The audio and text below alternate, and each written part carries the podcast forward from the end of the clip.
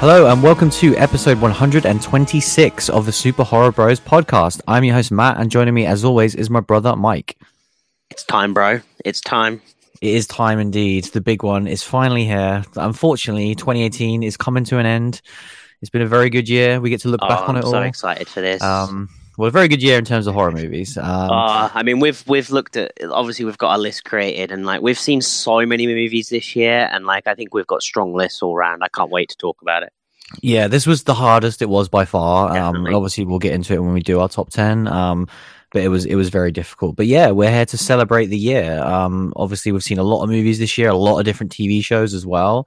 Um, and so yeah, we're gonna kind of Boy, run our yeah, um, we're gonna run down sort of our top ten um, that we've kind of been arguing about off air for the last few weeks. Um, we've somehow managed to get it down to ten movies. God knows, Yeah, I don't know. Every year, think, bro. Like, you know, but every, tough. year yeah every every year i'm like there's no way we're actually going to get this down to 10 um because there's just so many movies that we enjoy um but yeah we somehow done it so we're going to do that of course um I mean, I mean, upgrade was the clear winner. So yeah exactly it was just upgrade duplicated done. See you in like twenty. 10 See you in times. 2019, guys.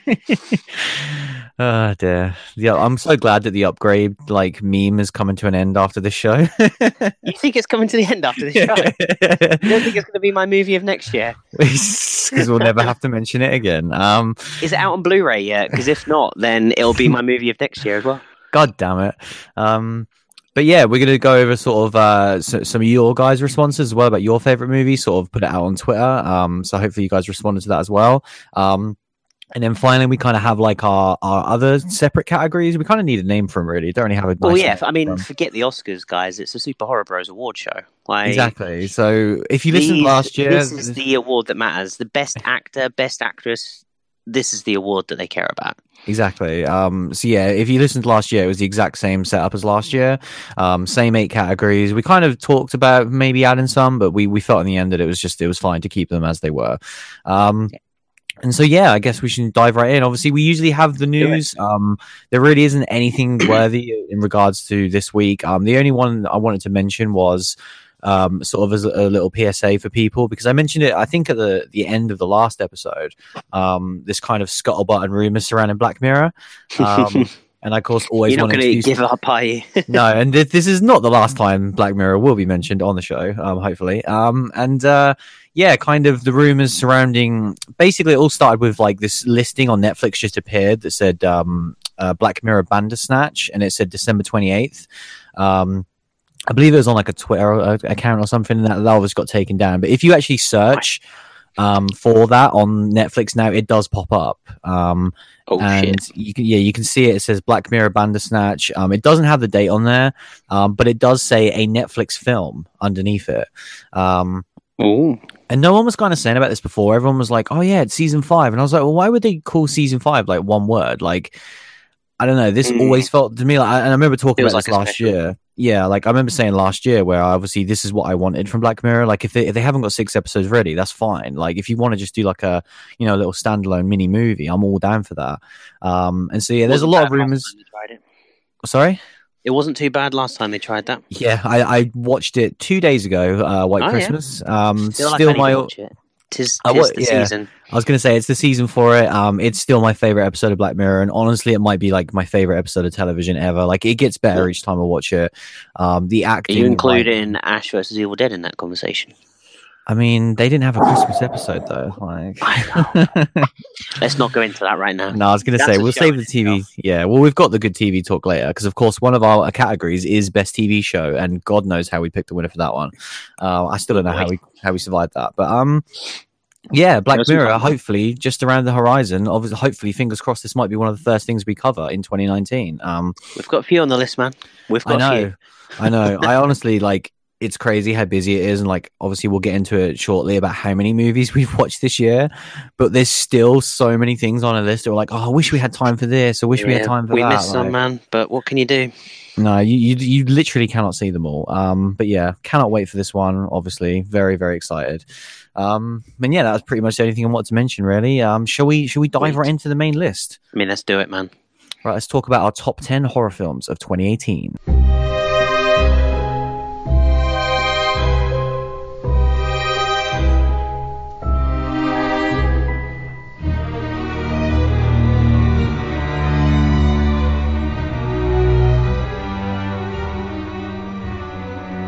So yeah, as, as we sort of mentioned at the start of the show, really, this is sort of our, our joint list of our favorite horror movies of the year. Um, we Mhm. sort of create this throughout the year. This is um, something that does literally go on sort of uh, behind the scenes for you guys. This is something that is an ongoing thing throughout the entire year, and especially our categories. Hell yeah. well. Um, and it becomes increasingly difficult because pretty much any movie that we're like that was good that we enjoyed, we kind of add it as like a maybe. And, yeah, I had like um, 25 goddamn movies, so I had to start to narrow down to 10. It was horrific this year. It really was. Um, Yeah. So yeah, obviously, In a good way. Oh yeah, absolutely. Um, see, obviously, this is like our third year doing the show now, so this is our third best of. Um, so obviously in 2016 we we started in March. Um, we saw 27 new movies that year, um, and obviously made a top 10 out of it, which is pretty funny when you think about it. And that was We pretty tried, solid. guys. We tried. That was a solid top 10 as well. Um, was pretty solid, wasn't it? maybe we were just really picky with what we watched then, but um, and then obviously last year, obviously we, we it- really wasn't, bro. no, yeah, if you I remember some of those movies. Um, but yeah, last year, um, obviously we did it for the full year, so that's uh, sort of a better comparison to this year, really, where we've also done it for another full year. Um, last year we saw 37 new films. Um, Jeez. Good number, obviously getting down to top Decent. 10, uh, Decent difficult. This year, we we watched 52 new movies. Um, We smashed it. yeah, What a week, so- guys. One a week. Exactly, We one it. a week. This is We this is it. new horror movies that were released this year. Um, Whew. that's insane when you think about it. Um, and obviously getting that down to a top 10 was very, very difficult. Um, We've done it. Yeah, we've somehow done it. Um, just a quick sort of breakdown of this movie. So 20 of those were on the, at the cinema, which is way more than I was expecting. Did you think that was around that number? I don't know, actually. I'm not surprised by that, um, to be honest. I didn't think there was like 20 horror movies that got worldwide releases. Like, I Yeah. don't know. Uh, I and you surprised. excluded Fright Fest from that, presumably. Yeah, well. so so that's so there's 20 cinema plus the nine we saw at Fright Fest. Um, so there's sort of 29 on the big screen, um, and then the the rest of the numbers is eight Netflix originals, um, Nice. which is pretty interesting, and then the remaining 15 were just sort of on demand horror releases. Um, Nice. so yeah, an interesting breakdown. Like I really did not expect the vast majority to be cinema releases, and especially when you include Fright Fest, 29 on the big screen, more than half. Um, Mm. I don't know. I know how many times I've sat in that goddamn cinema this year. Like, yeah, I know, definitely. Tell me I feel like we it. should get our own seat at this point. I know we really should, and like because we see so many movies as well, not for the show this year in particular. Um, Oh, yeah. and it's yeah, it's been a wild, wild year. But um, oh yeah, I've very, very fun. seen over 100 new movies this year, Yeah, it's insane. insane. yeah, so many of those would have been at the cinema as well. Yeah. Um, but yeah, so I mean that, that's a few stats for you. Um, obviously, yeah. So honorable mentions because we have to mention some films. So this is when we talk about 42 movies. yeah, I was gonna say, do we start with Leprechaun? We shall not. no, uh, it Um, sadly did not make the top ten. Listen to it last week's episode; though, it was really good. I mean, Uh, I guess I need to get it out of the way. Like, Go on then. my honorable mention is shockingly Upgrade. Oh my god! What an Yeah, upset. I made a decision, guys. This made- wasn't me, by the way. Before everyone starts hating me. Yeah, I made a decision that it's it was one or nothing. Um, I respect that. I really do. I, I felt the same way about Leprechaun, to be honest. Yeah. No, I just ultimately when I sat down to do this list, I just felt like I loved Upgrade for all the reasons that that weren't horror related, and I didn't really feel it as a horror movie. And I was starting to bump it down the list because of the fact that I was like, nah, you're not really a horror movie, so should you be in my top three? Should you be in my top five? And I'm like, if I'm just gonna chuck it in really low in the list because I'm like, well, I loved it, but it's not a horror movie, then do I just start chucking in other movies that I love that I don't think is a horror movie? So in the end, I wanted to keep it pure. Um, but my God, I love Upgrade. Yeah. Yeah, no, the that's fair. The time will not, you know, it's not going to finish now. Don't you worry, guys. I will keep talking about it. um, sort of in that similar vein, really. One for me would have been The Shape of Water. Um, Hmm. Obviously, we did a show on it. Um, go and check that out. We we sort of get, gave some very in depth After reasons. you've checked out Upgrade. Show. um, you've uh, we, we sort of gave in-depth reasons at the time as to why we were covering it, but why it was never really been going to be considered for a year-end list. Um, when you're judging the best horror movies of the year. Um, but Hmm. yeah, at that glad- time, it was probably the best movie we'd seen for the show that year. But we'd already said that like we don't really feel like it'll be part of our year ender because yeah, it's not- definitely, and it's it's still know. one of my favorite movies of the year. Mm. I adore the movie; it's fantastic. I, I wish nothing but goodwill for the Del, Del Toro going forward. Um, he's obviously a, ma- a big horror guy, um, Yeah. and yeah, the movie's awesome, but like I say, it was never. I was never going to be championing it for a sort of a horror top ten. No. Um, Shall I be the unpopular one? go for it. Ah, boy. Well, guys, against popular opinion, That's going to be yeah. That's going to be the theme with this list. yeah, Hereditary also did not make our top 10. Now, before you turn off, we really liked the movie. Mm, Um, I think, like, for me, it exceeded my expectations. I really enjoyed the movie. It had a massive shock in it and really was entertaining. It's not our type of movie. We do not like these kind of haunting kind of you know not not it's not really a ghost story but this kind of those type of films that we've seen a hell of a lot of now mm. this is by far one of the best we've ever seen Yeah, could you imagine if this came out like five years ago? exactly. But however, at this point, it's so oversaturated, and in a year for horror that I think actually kind of spans the breadth of the genre way more than we've had in prior years, where we've we've seen almost a bit of everything this year. Mm. It's not like we've seen a ton of ghost movies or a ton of slashers or whatever. Um, you know, I, I just felt like you know th- this was one of the best of that genre, but we've we've said many many times that this is not the genre for us. Mm. So like, or the subgenre. So yeah, as much as we liked it, and as much as we know you guys like it, we had to ta stay true to the movies that we personally enjoyed the most, and Hereditary didn't quite make it. Yeah, definitely, and I think that was the, the thing. Really, it was kind of like a law of averages. Of we both Mm. liked the movie, um, and obviously seeing it early on, and it kind of just slowly slipped down the list. And then, yeah, by the end of the year, when we were both kind of champion for the movies that we really enjoyed, it was kind of both around the bottom. Um, yeah, and, you know, on a- seen so many movies, we saw comfortably ten that were like our sort of movies. you know, Yeah. that, that were our genres and good ones of that. I would say that, like, fairly comfortably, maybe the last two years, this would have been a movie that would have definitely snuck in the Oh, bottom 100 half of the top one 10. hundred percent, one hundred percent. Um, but it just it just wasn't going to happen this Yeah. year because we, like you say, there are movies that we love that aren't on the list. Yeah, very similar to Witch, like a couple of years ago. Mm, you know? yeah. um, you know, same sort of thing. Definitely. Um, yeah, I just want to give a shout out as well to Unsane. Um, it was a movie that we saw very early on in the year, and we, we Mm. saw it at a time when we were seeing a lot of great movies as well. Yeah. Um, so it would have been Yes. easy to kind of gloss over it.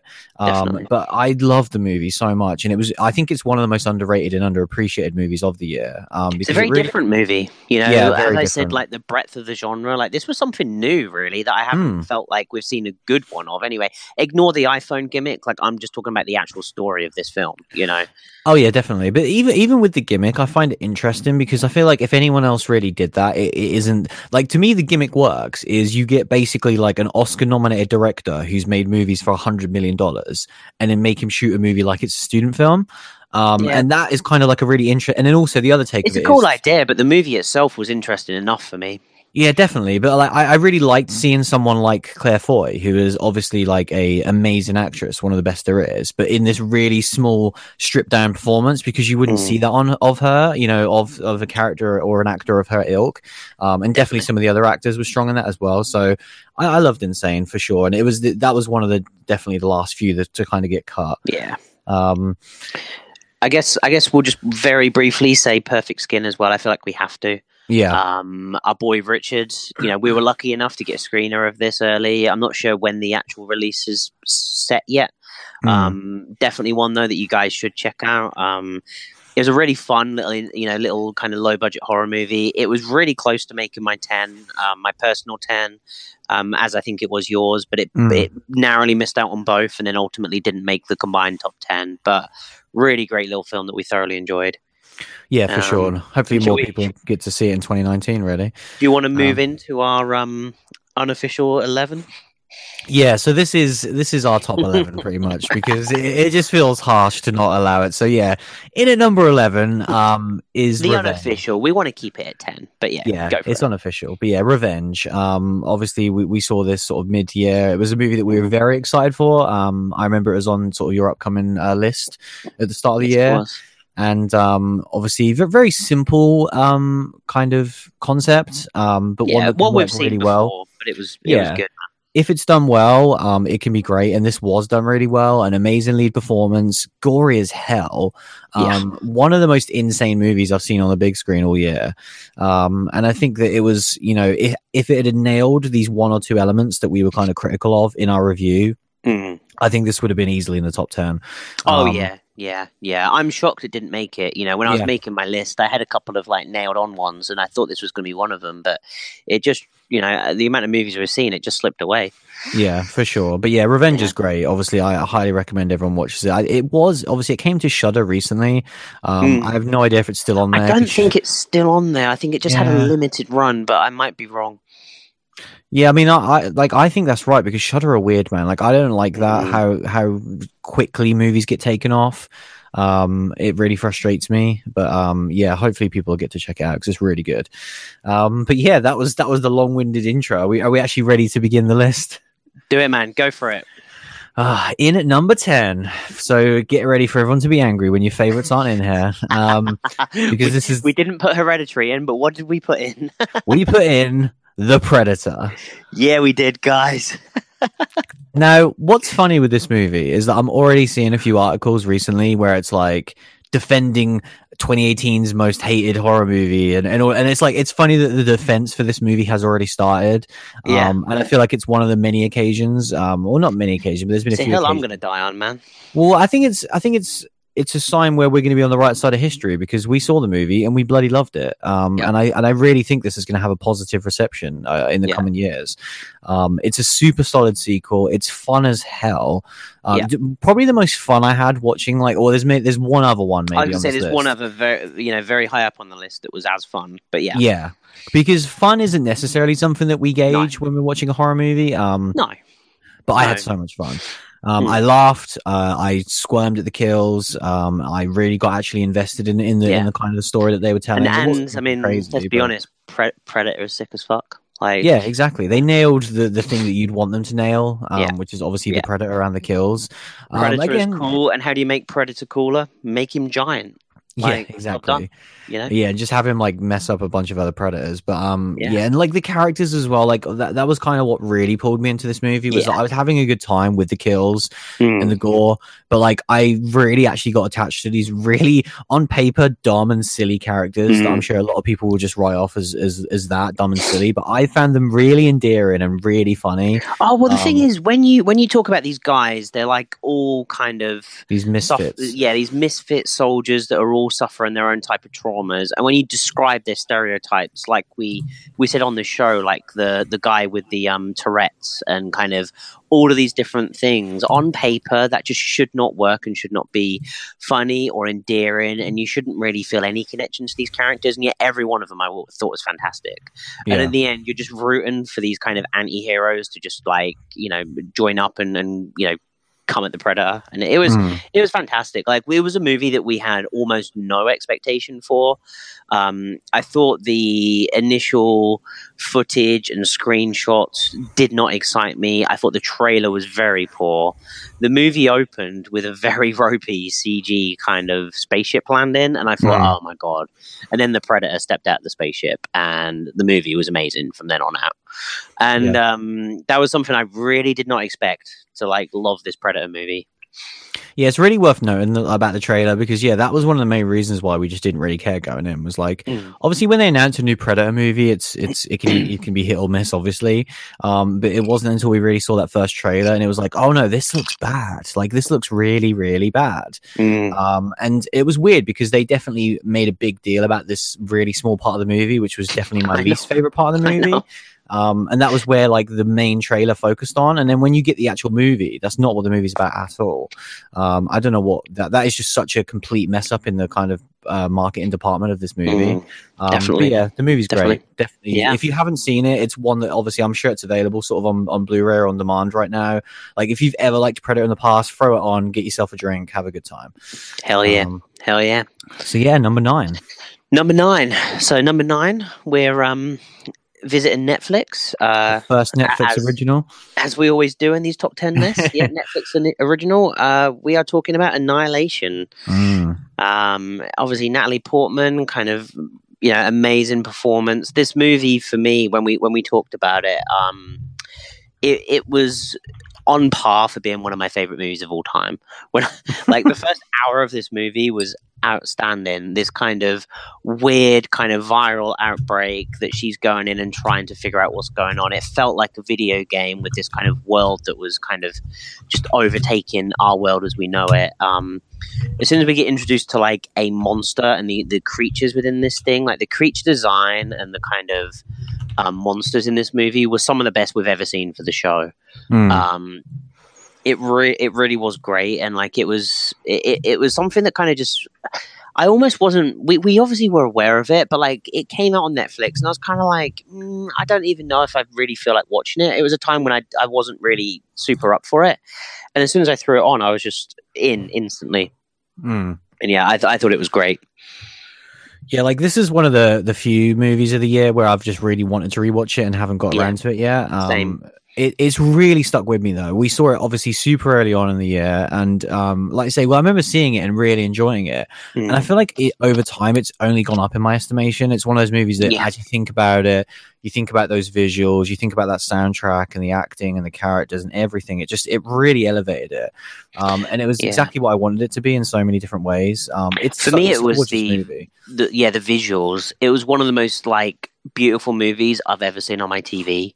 Mm. um, just the vivid colors and the way that the virus was kind of changing the world into this super bright kind of you know it, it looked completely out of this world um, and not in a fake kind of you know way that sometimes these sci-fi movies do it just it looked fantastic and it looked completely believable um, and certainly it was the look of this movie that pulled me in and, and obviously natalie portman's performance as well Mm. Just the the whole cast was amazing. Like it's a, Oh, it's yeah. an insane Yeah. cast list for a horror movie. Um, you know, there's so many big names in there, and they all really do their job really well. And yeah, there's you know, there's the thing vibes. There's there's very much inspired by a lot of what's come before it, um, Mm. but still feeling like its own thing. And and yeah, it, it definitely goes some places towards the end. Um, Yeah. Some of which are great and some of which aren't as good.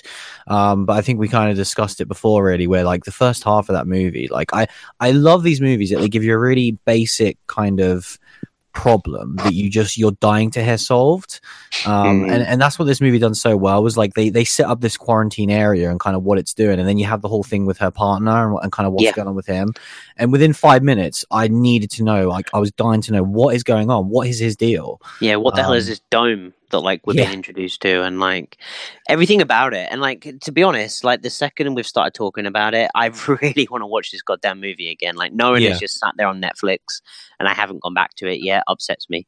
Hmm.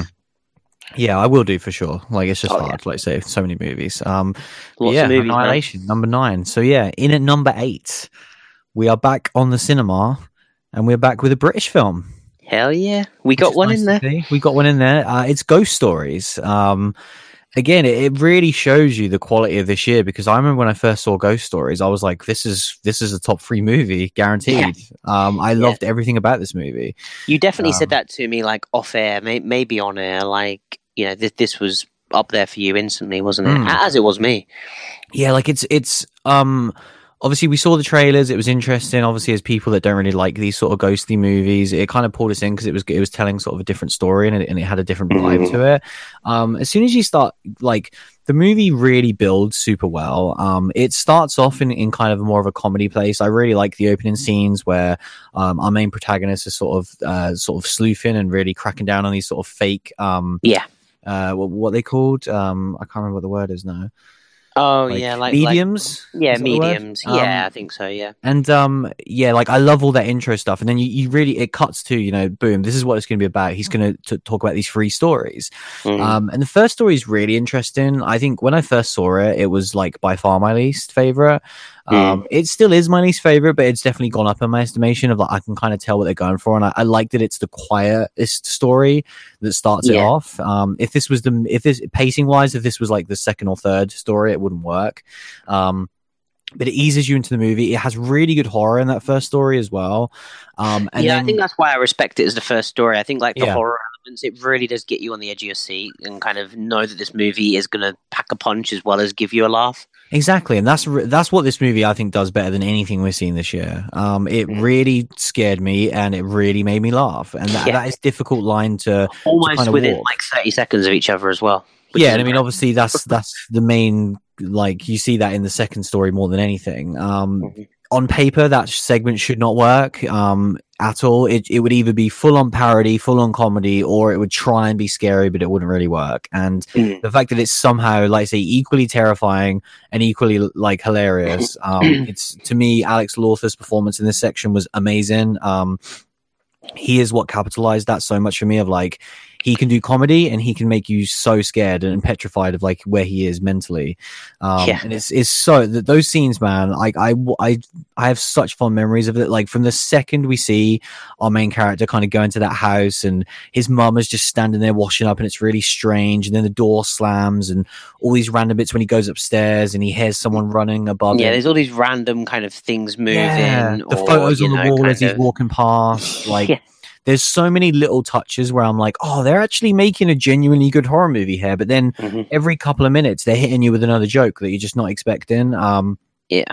and yeah i think it really tied together well as well i, I really liked martin freeman um in this movie as a sort of presenter of it all really Yeah. he was almost like the host of ghost stories by the end of Yeah. it um and i really liked that it was a different role for him as well um because i Mm. think he is I like him as an actor. He can do the same role over and over and over Very again. much so. Yeah, this was something a little bit different, wasn't it? Which was nice. yeah, like I've not really seen him in this type of role really, where he's a multifaceted character that actually had a lot of going on, and I didn't really know where they were going to take it next. Um, and yeah, really like the ending as well. Like it was, it was.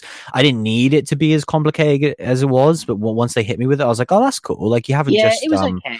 Like yeah. I, I feel like it was, it was, it was definitely satisfying. It Mm. was, it was like super complicated, wasn't it? It yeah, I, mean, didn't need it, but I liked it. Conversation for us, like when we left the cinema, like uh, what? yeah, exactly. you know, which was which was good. And it was it was it was a really cool movie to see on the big screen because, like I say, we see Yeah. a lot of different movies and we see a lot of different American movies. Um, and it was really nice to see this British movie really hold its own, um, in terms of direction, in terms of the horror, and in terms of the acting, um, and the story as well. So, yeah, I, I loved Ghost Stories. It's, it's great film. Loved it. Loved it. Shall we um shall we go on to number seven? Oh yeah, this is an exciting. Let's do one. it. Let's let's get weird, guys. Let's get Mm. weird. Are we are we ready to go to Fright Fest? Let's go to Fright Fest. And uh we're gonna be talking about Life Changer. Yeah, guys, that's right, Life Oh Changer. yeah. This movie wow. This Have you seen man, it? Probably not. Like it was Hmm. One of my biggest surprises of the year when I just kind of went into this screening, you know, like with with Fright Fest, you're kind of just being snowballed into these screenings and kind of um anyone that's not been to kind of like a film festival can't really appreciate uh, the frequency and uh, speed of the films you're watching but also kind of Mm. being surrounded by people that, that could be in the movie, you know, the directors, the cast, the crew, they're just there, like being able to talk to. And we're just suddenly like thrown into this smallest screening we've been in like the entire weekend to watch this movie Life Changer and, and get like a super kind of passionate introduction from the director to be kind of sat there in the room and then to watch this movie and it turns out to be absolutely fantastic. Um, it's a movie that I don't think is readily available yet, so we won't be spoiling it.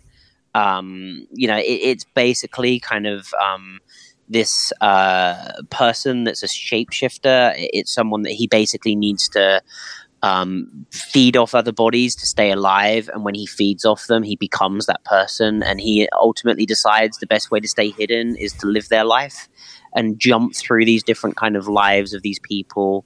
Um, but we kind of learn about the actual character behind this this um shapeshifter and kind of his want for like a more of a human kind of settled life more than this jumping between lifestyles um and it's a great horror movie it has some great horror elements but it also just tells a really great human story with this crazy sci-fi overlay um Mm. it was something that I just wasn't expecting. Like when we kind of decided to go into this screening, we both kind of thought we are going to see maybe some cool horror and just like a crazy concept. But actually, to have a movie where I genuinely cared about the characters and the story and kind of felt emotional watching it was something that just like hats off to everyone involved, you know, the director and the cast. Yeah, definitely. Like a movie about what you've just described shouldn't be as emotional as it was. Yeah, um, yeah, and it really did have that emotional core throughout. Um, and like I say, amazing moments of horror. Um, definitely the thing worth noting for people that haven't seen it is the practical effects. Um, Mm. are just spectacular. And this is a movie that, like, out of our top 10 movies, this I guarantee you will have the smallest budget by far. Yeah. Um, there are some really big movies on here. There aren't many sort of smaller releases. I, I, God knows what the release of this is because it was, you know, it's a debut indie movie. This is a proper indie horror movie. Yeah, Um, yeah. I mean, one it- of the one of the lead actors in this movie was just the director's like close friend, and and they were fantastic in this movie. Yeah, I mean, like that's the thing with with a movie that, of this ilk, um, where it's such a small production, um, Mm. where, where like say a lot of these actors in particular are cutting their teeth. They're only just getting their sort of one of their first major roles, um, and especially because of the fact that it's um, our main character is a shapeshifter, so Mm. we don't have one actor playing our main character. We have like Yeah. a lot, and they're all great. They're all fantastic, and that's what's really shocking about this. There is a Mm. couple of there's a female uh, actress in particular who kind of grounds the whole movie. Um, Yeah. she's the one who's there the whole time, where where our main character is, is portrayed by these different actors. Yeah, And, like, she does, she really does help give you like a base and a sense Mm. of character because you're having these other characters play off her that are all the shapeshifter, but she is this base that kind of gives you that feeling of character for the shapeshifter as well, if you know what I mean. Yeah, Um, and I think that does a really a really good job of f- making you feel towards this character, even though it doesn't relate to one person in the film. yeah. Um, another thing as well is like when when you watch these movies, especially at Fright Fest, the way you watch a movie can influence you a lot. Um, Yeah, I actually yeah. think that the th- this probably had a negative effect because, like I say, we watched a lot. This was the day when we watched six movies, and Mm. just before Life Changer, because this was one of the ones that, like you say, off the main screen. So we just got out of the most assassinated woman in the world, which was a two-hour French art house movie. Mm. Um, subtitled movie. So it was it was a full on movie, and and it was a movie that I really enjoyed, and I was still kind of emotionally thinking about the movie. And then within five minutes, Yeah, I needed It- a whiskey and and Yeah. sit down and think about it. Really, Exactly. Like, and, and, and we barely, you know, we literally had to run to the other screen and sit down. Boom, you're going to watch a movie. And I don't think that's the best way to watch a movie at all. And so No, the fact no. that it's, it was still as powerful, I still managed to lose myself in the characters, feel emotionally attached. And, and really, like you say, I, I just genuinely cared for it. And when it ended, I was like, oh man, that was like a moving movie. Um, Mm. I, wasn't expecting to see at Fright Fest. Um, Yeah. So yeah, obviously it's not widely available. So hopefully in 2019 this will get out to more people. But yeah, it's an incredible movie. hell Um, yeah, man. So yeah, I guess into number six. We're nearly at the top five now, but uh, yeah, just missed out. yeah. So number six, another Netflix original, Why not? I mean, we love ourselves a Netflix movie. which is nice to see. Our second of the ten. Will there be another one? Who knows? We'll find out. But um, yeah, the last, the, the next uh, one is Apostle. Um, obviously a movie that we talked a lot about on the shows. It was a movie that was on my radar for a very long time. Um, as a sort of Gareth Evans fanboy. I was um, going to say it's been a while. yeah, this was one that I was very much always. You know, there's a few directors on here as well worth mentioning where um, it's you know there's certain guys that you're just constantly googling, being like, what are they doing next? Yeah, Um, I mean, it's funny that this and Annihilation were two movies Yeah. that we are excited for from Netflix. Netflix because of the directors attached. Yeah, hundred percent. Um, you know, they, they neither of them would have probably been on our radar without the directors being attached. Oh yeah, no, definitely not. Um, You know? and so and so yeah, well, obviously with the talent involved, I was like, I'm in regardless. Um, and obviously Netflix film, great. Obviously hearing that it was like a, a two hour long, almost um period uh, horror movie, certainly not our cup of tea at all. Um, like. One hundred percent not mine. Yeah, No, we, we've enjoyed some, but even the ones that we've enjoyed, like The Witch, you know, is, is probably the, the, the best outside of this movie. Mhm. You know, wouldn't hang in a top 10 or anything like that because it's just not our own not personal taste. Yeah. Um, and, and so, yeah, going into this movie, like I, I just hoped that the, the director, the performance, and, and it would bring enough horror to, to win us over. And, and that's what it absolutely done in the end. Um, I, I loved the story. I feel like it immediately within like the first five minutes set up exactly what the entire movie is going to be about, um, which I always love that these movies do.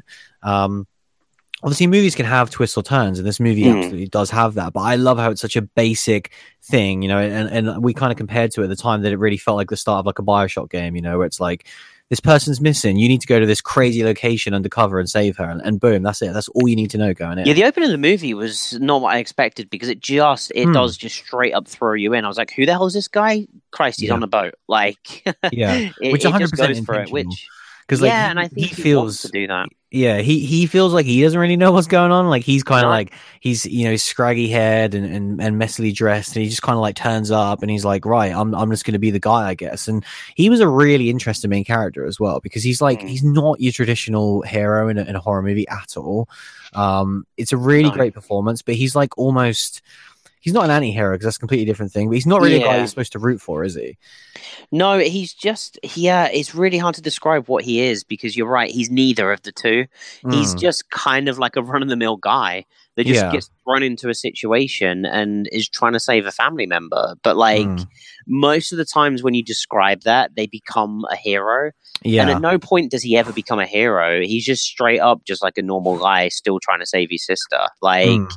And and that's hard to kind of bring across what we mean until you've seen the movie because he just really doesn't have this like you know big moment of like you know uh, heroics. He just kind of you know does what he needs to do and is just thrown into this crazy world of you know this cult that, that, that really he doesn't have a clue what the hell they are and doesn't really care. That's the thing as well. Yeah. um which I quite respected about this movie because quite often, like you'll see these movies and they'll try to like integrate themselves and get involved and find out things and then tend to get interested or have a love interest. That was another Mm. thing that I really respected about this. Like there was a character that was 100% the normal love interest and he just straight up like blanks her and just Yeah. walks away from her like no i gotta see my sister see you later and he's Mhm. just like oh you're doing crazy cult stuff great i'm gonna go see my sister and like i like that that his driving passion never changed you know and he just had one job to do and didn't really care about anything else that was going on around him even though it was batshit crazy Yeah, definitely. Um, and another thing worth noting as well is like with these types of movies, these period ones, I think generally one of the reasons why we get turned off by them is that you kind of know what you're going to get for for a vast majority of the movie. Um, you know, even the good ones where it's like, you know, this is the basic setup, and then it's going to be multiple scene, multiple scene, the same thing, the same thing, and then it kind of ends. Whereas I, I kind of the thing that I hoped this movie would, would do, and that's what it done for me, was that it was constantly kind of adapting and changing, and it added so much more to what you usually see in this subgenre, which is a shit ton of gore and a shit ton of really nasty kills. Um, yeah you know, to the point where I think a lot of people that aren't really into that sort of stuff in the horror will be turned off by this, you know, because I almost wonder what sort of audience this is this is this is very brutal you know Well, that's the thing I because mean, this guy we- made the raid movies. We knew he could Yeah. do brutality, but uh, but you know, it, it was kind of it was more than what I expected it to be. In terms of like the the Venn diagram of like people that like The Witch and people that like Saw, I feel like that isn't a big audience, and so No. I like I- don't feel like this is a movie you make to make money or to be popular. I think you make this because you this is just what you want to make, Yeah. um, and so that's why I respected it so much because I was like, oh okay, even though we you know we obviously lean more towards the Saw in that Venn diagram, and and we got that Very much so. the gore and the crazy kills, but then also the the really interesting uh place as well. And I loved the set location and everything about this movie as well. Like it looked stunning, much like Annihilation, really. Two Netflix originals that would not be seen out of place on a big screen at all. Oh yeah, they Um, both look fantastic. They we both said at the time like both of these movies are, you know, we would love to see a screening of these because they are incredible.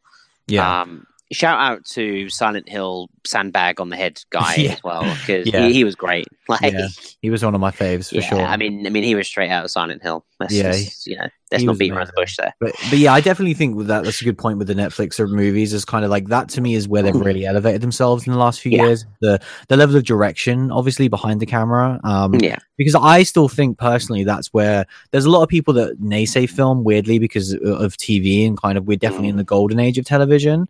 Um, Mm. Oh my God, yeah. shows like Game of Thrones and that have, have really changed the game. But Mm. honestly, the the level of direction is not there all the time on these TV shows. Like you can get No. good TV shows and you know ones you enjoy, but then well, direction and action, like Mm. obviously, like Gareth Evans in this, um, like um, kind of. You know, uh, given given a director that, that kind of has done the raid, um, Mm, you know, it can can bring like such a you know quality to it that we've not seen in these Netflix movies quite often. mm. um, and you know i think that kind of um, really helps elevate it to that kind of next level. And having these kind of big, kind of name directors attached to the, these movies kind of gets us super excited. Like the guys that kind of made the Raid movies, that made Ex Machina, that are now doing Netflix exclusives. Like that, that is only good for like film all round, really. Yeah, You for sure. Like cool films out everywhere. We're we're seeing obviously like these big, huge name actors getting signed up for these Netflix projects now, Mhm. and I wonder if it We'll will be seeing one for a horror movie soon. Yeah, definitely. But I wonder if it will start to turn to, to, you know, like where Edgar Wright signs up for a Netflix movie Mm. and, you know, who knows, like Quentin Tarantino or someone. Like, I wonder if it'll, it'll start to edge that way because I think it will do, man. Yeah, it's interesting. Like, I feel like the, the model that we've seen for movies for so long, you know, the big, the production model is, is, is definitely changing with people like Netflix and it's only a good thing for the fans. Um, but yeah, number six, Apostle, watching now on Netflix. It's awesome. So the top five. It's time, man. It's time. Oh, oh, baby! This, these are, oh, these five movies are very, very good. So, I yeah, know, it's wanna- crazy. Do you want to start us with number five? Do I? Well, I can't believe it only ended up at five for us, but this movie, Incident in a Ghostland, oh yeah. I will continue to call it Incident in a Ghostland no matter what IMDb tells me. yeah. um, I know. Why do they try and rename these movies? I know. But anyway, Incident in a Ghostland, man. Like, obviously, this was crazy high on our list. Anyone that, that like, has heard us talk about older movies knows how much we love Martyrs. I'm pretty sure uh, we mentioned this on like episode one. Was like, oh yeah, you know, Pascal did. Laugier's got a new movie coming out Yeah. at some point, Incident in a Ghostland. like, So, like, the second Pascal's attached to a horror movie, we're going to see it. And uh, this movie did not disappoint. Um, this movie gave us a goddamn Rob Zombie reference, for Christ's sake. Like, did he make this movie for us? I think so. like a home invasion movie that references Rob Zombie. Thanks, Pascal. yeah. yeah. Um, but this movie was just so fantastic. Um, it has an incredible um, midway through kind of turn of events that I just did not see coming that elevated the movie. Um, I really enjoyed kind of the the young actors in this and their performances and their story. I loved kind of adult Beth and kind of her as a writer and going into that and the conversations there. Um, and I, I ultimately kind of loved the the whole, you know, like like I say, the whole package. Really, it, I was just super satisfied throughout. Um, really kind of on edge with with some of the home invasion stuff. It was some, uh, you know, kind of the the um. I guess does he even have like a name like the the big guy like Mm. that, yeah, I that don't know is, if they have names. terrorizing them. But like you know, he was super intimidating, and I love this kind of just giant kind of intimidating killer. Um, you know, he he just kind of shows up in the movie very early on and just wrecks shop. Um, and I wasn't really expecting that. Kind of when we first get introduced to this movie, and they're moving into this kind of old, creepy ass Rob Zombie house, and um, we get all the scary dolls and everything else like that. I thought, oh, this is going to be like a creepy home invasion, like strangers, like are they in the house, are they not in the house type movie. And then we get introduced to like a Jeepers Creepers ice cream van, and I'm like, okay, this is cool. Like, I can't wait for that to be popping up loads. And then Mm. the guy just, like I say, he just turns up and wrecks shop and just kind of the movie just goes from like one to ten in terms of like aggression and adrenaline, and then it, it stays there for like a chunk of the movie. Mm. Um, and yeah, I, I just absolutely love this movie. Like, um, rewatched it again and, and loved it equally the second time round. Yeah, uh, w- one of the themes that I find with a lot of these movies in our top 10 personally is that we really don't have time for movies that don't start on the right foot. Um, Mm, I, I think it's really important for us to kind of, you can kind of judge a lot of these movies within the first 15 minutes, really, of like, are Yeah. they going to deliver the goods? Are they sh- putting their, their best foot forward? And then obviously a lot of these nail the landing as well. And this is definitely one of those movies, like I say, within the first 10 or 15 minutes, boom, you're hooked. Like if you're not hooked at that point, then don't even bother watching the rest of the movie because it's it's so good the way they grab you. Um, like I say, definitely one of the best sort of home invasion slash slash that we've seen for the show because Mhm. we haven't really seen too many good ones. Um, you know, we've I, seen know, a I, few. I try to I try to get them on the list, like Yeah. even the You know, average ones. Yeah, exactly. In a, in a year where we've seen like The Strangers, and I, I know that we've seen a couple of home invasion movies, and like they don't they don't Mhm. like stay with me at all. Like they just No. they just come and go. Whereas this was one of the few, and yeah, one of the best written movies of the year, um, if not the Mm. best written, um, Mm. for sure. I, I think what was funny was one of my negatives at the time, and I still kind of feel this way, and it's it's almost like a backhanded negative, is that I really wanted more. Of this movie um, because it's kind of short for especially for a Pascal movie. Um, and like I feel like where was the boom? Give me another thirty minutes of this. Like I was not bored at all. Like I could have done with more of this. Um, but yeah, it's it's Hell a yeah. really great movie. Obviously, we were really excited for this, and kind of when it came out, immediately saw it, and then kind Yeah. of after that, it was interesting to see that obviously Fright Fest picked it, so it was great that it got that big release because so many of these Mm. movies don't get the, the good word of Yeah. mouth. Um, oh, and then we- and then we got the holy grail of releases. Exactly. I mean, who would have saw that coming? That yeah, our boys, that our Lord and Saviors, Arrow Video, come in, and obviously only only one of two movies from Fright Fest that they picked up. So Yeah, and they give us the treatment. I mean, the thing is as well, like we do talk a lot about runtime with movies and how Mm. we want them to be the hour and thirty mark. yeah, And this movie is an hour and thirty-one, like time Yeah. on IMDb. I wanted this to be two hours twenty. hundred Like percent. you know, the amount of movies that we watch, and they're you know we see that they're two hours ten, and we're like, oh Christ. Mm. But yeah, this is one that I definitely wanted more of because I, I just thought every part of it was fantastic. For sure. And, and And some it just really shows how strong this list is at this point. Because I'm like, Yeah. wow, we're already getting to the point where I'm just like, these movies were great throughout. I don't have negativity towards any of them. Oh no, it's definitely like I say when it came to obviously when we get our like ten movies outside of obviously our I guess the top five really is kind of like you just throw a dart at the order really on, on any given day any of these movies could really be Hmm. number one but um yeah so just to give a side note as well too obviously the horror in this like some of the most uncomfortable I've felt watching horror all year and, and that was really Mm. strong and powerful because it's it's hard to make us feel that way given the amount of stuff we see Mm. um and it just doesn't really Pascal knows how to do that. Yeah, he knows how to get under your skin for sure. um, pun intended. But um, yeah, great movie, man. I, again, another movie that like I'm looking at this, I'm like, I need to rewatch this movie. Oh, yeah. Like, It's, it's a good one. But yeah. So obviously a movie that was at Fright Fest that we didn't see at Fright Fest, but in at number Yeah. four, Shall we stick with Fright Fest? we should indeed. It's getting a lot of shout outs today, Fest, but um, yeah, it was it was obviously a, a very strong year for them, and uh, yeah, our second movie of of the list that we saw at Fright Fest, um, one of the best surprises of the year is Summer of '84. Oh my Um, god, what movie! yeah this this movie like does not deserve to be this good in terms of like we haven't appreciated it we as a horror community um No. it's bloody amazing in every single way it blows my mind that this is one of the smaller releases on our list Mm, um pretty much this alongside life changer and obviously life changer is Mhm. this really small indie thing i feel like summer of 84 should have been everywhere when it came out it The thing about Summer of '84 is, in a world where we live with Stranger Things Mm. and kind of retro horror movies, if you like, these kind of throwback horror movies that get like a lot of buzz. Um, what was that one we saw with the videotape game last year? The Into the Darkness Gates. Of, what was that called? um it was oh god but like Into the anyway, void or something but I yeah, don't something think it was like that. But anyway, oh beyond the gates I it had gates. Yeah, Beyond the Gates. That's it. yeah Yeah, you know, we see these movies that get a lot of buzz, and this one did not get that buzz. I felt, um, and it's by far the best one I've seen. It is Oh, incredible. Um, you know, all of the young actors' performances in it were fantastic. Let alone getting into some of the adult performances. yeah Um, you know, I mean, This what do you want to me- say about this movie, man? This to me is the like I would say the second most underappreciated slash underrated movie we've covered in 125 episodes of the show. Probably. Um, number one being Gerald's Game because that movie didn't get any love. Oh, I thought you were going to say upgrade. We'll talk No. about that in a few movies. If anything, That's okay. that, That's all right. anything, that That's got too right. much love. Um, but, um, do you know what the best thing about this joke is now? Is that people What? genuinely think I don't like Upgrade. I know, I know. That is the best bit. well, I was the one that brought it to the table. Like I was excited for that movie.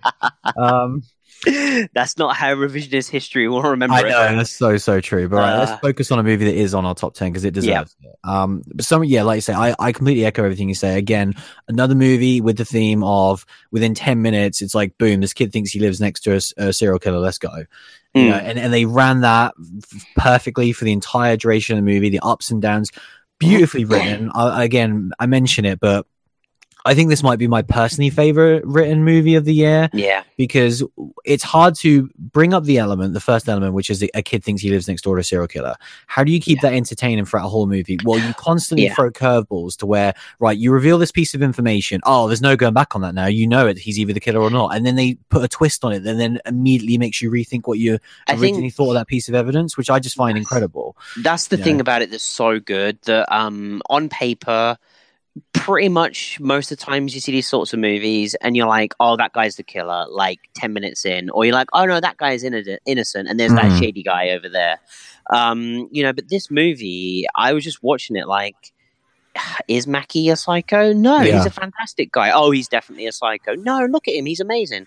Like, and and you just don't know which way it's going to land. Um, which is it's just like a really fun journey. Um, you know, obviously, you know, Rich Sommer's performance in that role, how he can kind of turn, you know, do a turn of, um, you know, just look at the camera and look evil, and then look like the nicest guy in the world. Um, Yeah. it's just really fantastic. And I, I feel like as well that this movie, the flips between his character being like you think he's good and being bad, I think some people would get those moments at different times as well Mm. because it is such a varied performance that sometimes might people might look at him and think you're evil, and yet that same look, someone else might think, oh, that guy's genuine. Like he just Mm.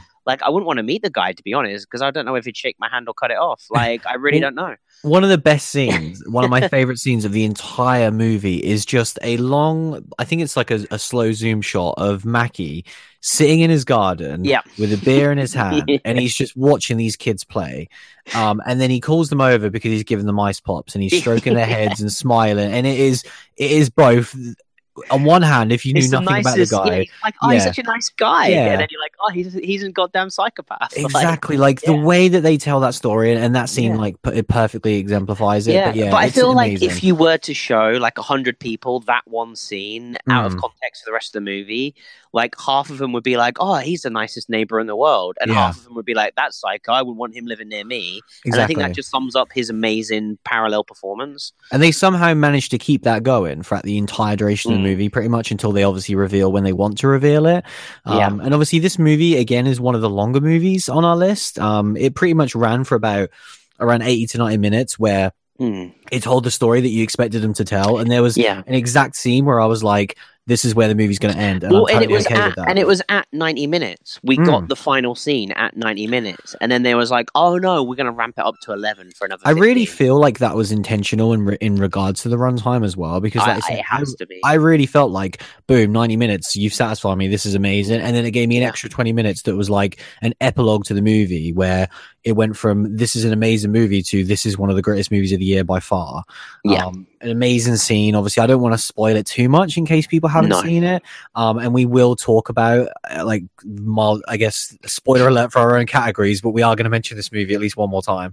Um, so we'll we'll go over it there. But yeah, find this movie. I don't know if it's still on Shudder or anything like that. Find this movie, Mm. support it, yeah. love it. Hopefully, fingers crossed, they might make a sequel if people love it enough. Didn't this get really like a half decent? Oh, it got like an overseas really great Blu-ray release. Oh, did it? Yeah, Oh. yeah, like a VHS version of a Oh. Blu-ray that looked like a VHS. Mm, Yeah, yeah, it was like a. I think it was like a German release because I was tempted to try and import it. Right. Um, but yeah, I really hope we get a nice UK release. Come on, Arrow, hook us yeah. up, guys. Yeah, that'd be awesome. Um, but You were yeah, we're pretty Yeah, much sure. we're, we're in the thick of it now.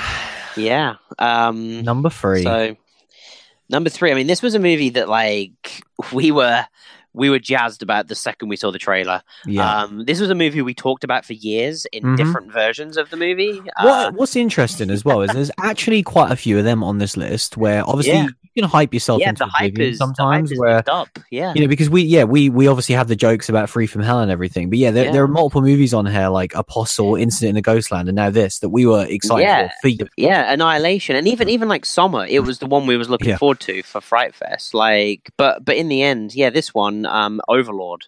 I mean, like Yeah. I say, we were excited about this movie when it was a Cloverfield sequel. We were excited about this movie when we thought it was a Netflix release. In the end, the movie we got to see at the cinema was very different to those movies, but my god i'm glad it was because it was fantastic this this was exactly sometimes you see a trailer for a movie and you know you're going to get done that you know that they're not going to give you what's in the trailer. Um, and it was my biggest fear with this movie. I, I didn't actually think it was going to happen. I felt like the trailer was genuine and it, and it turned out that it completely was which was fantastic because this movie is um, this balls to the wall kind of um, you know war inspired crazy scientist horror movie that's just got like oozes with video game references, and and whoever made this movie 100% loves video games as well, and, Mhm. and it shines through. Um, you know, this movie kind of on paper is a video game. It's just like your mission. It's it's the day before D Day. You've got to break into this base and shut down the radio tower. And and every time when you do that in a video game, you're like, but but why does one radio tower means we can defeat the Germans? But who cares? I'm in. Mm. And that's exactly what this movie is like. It's like, who cares? I'm in. And then like it has one of the most like impressive war montage scenes that I've ever seen. When our characters jump from the airplane in the opening scene, it's just it's brutal, it's exhilarating, it's everything I wanted it to be. Um and the, the the kind of war element of this movie pretty much kind of continues throughout really. You know all of the scenes that don't involve straight up horror and just involve the soldiers kind of doing their mission um was, was fantastic and thoroughly enjoyable. And then suddenly you spring in this crazy horror.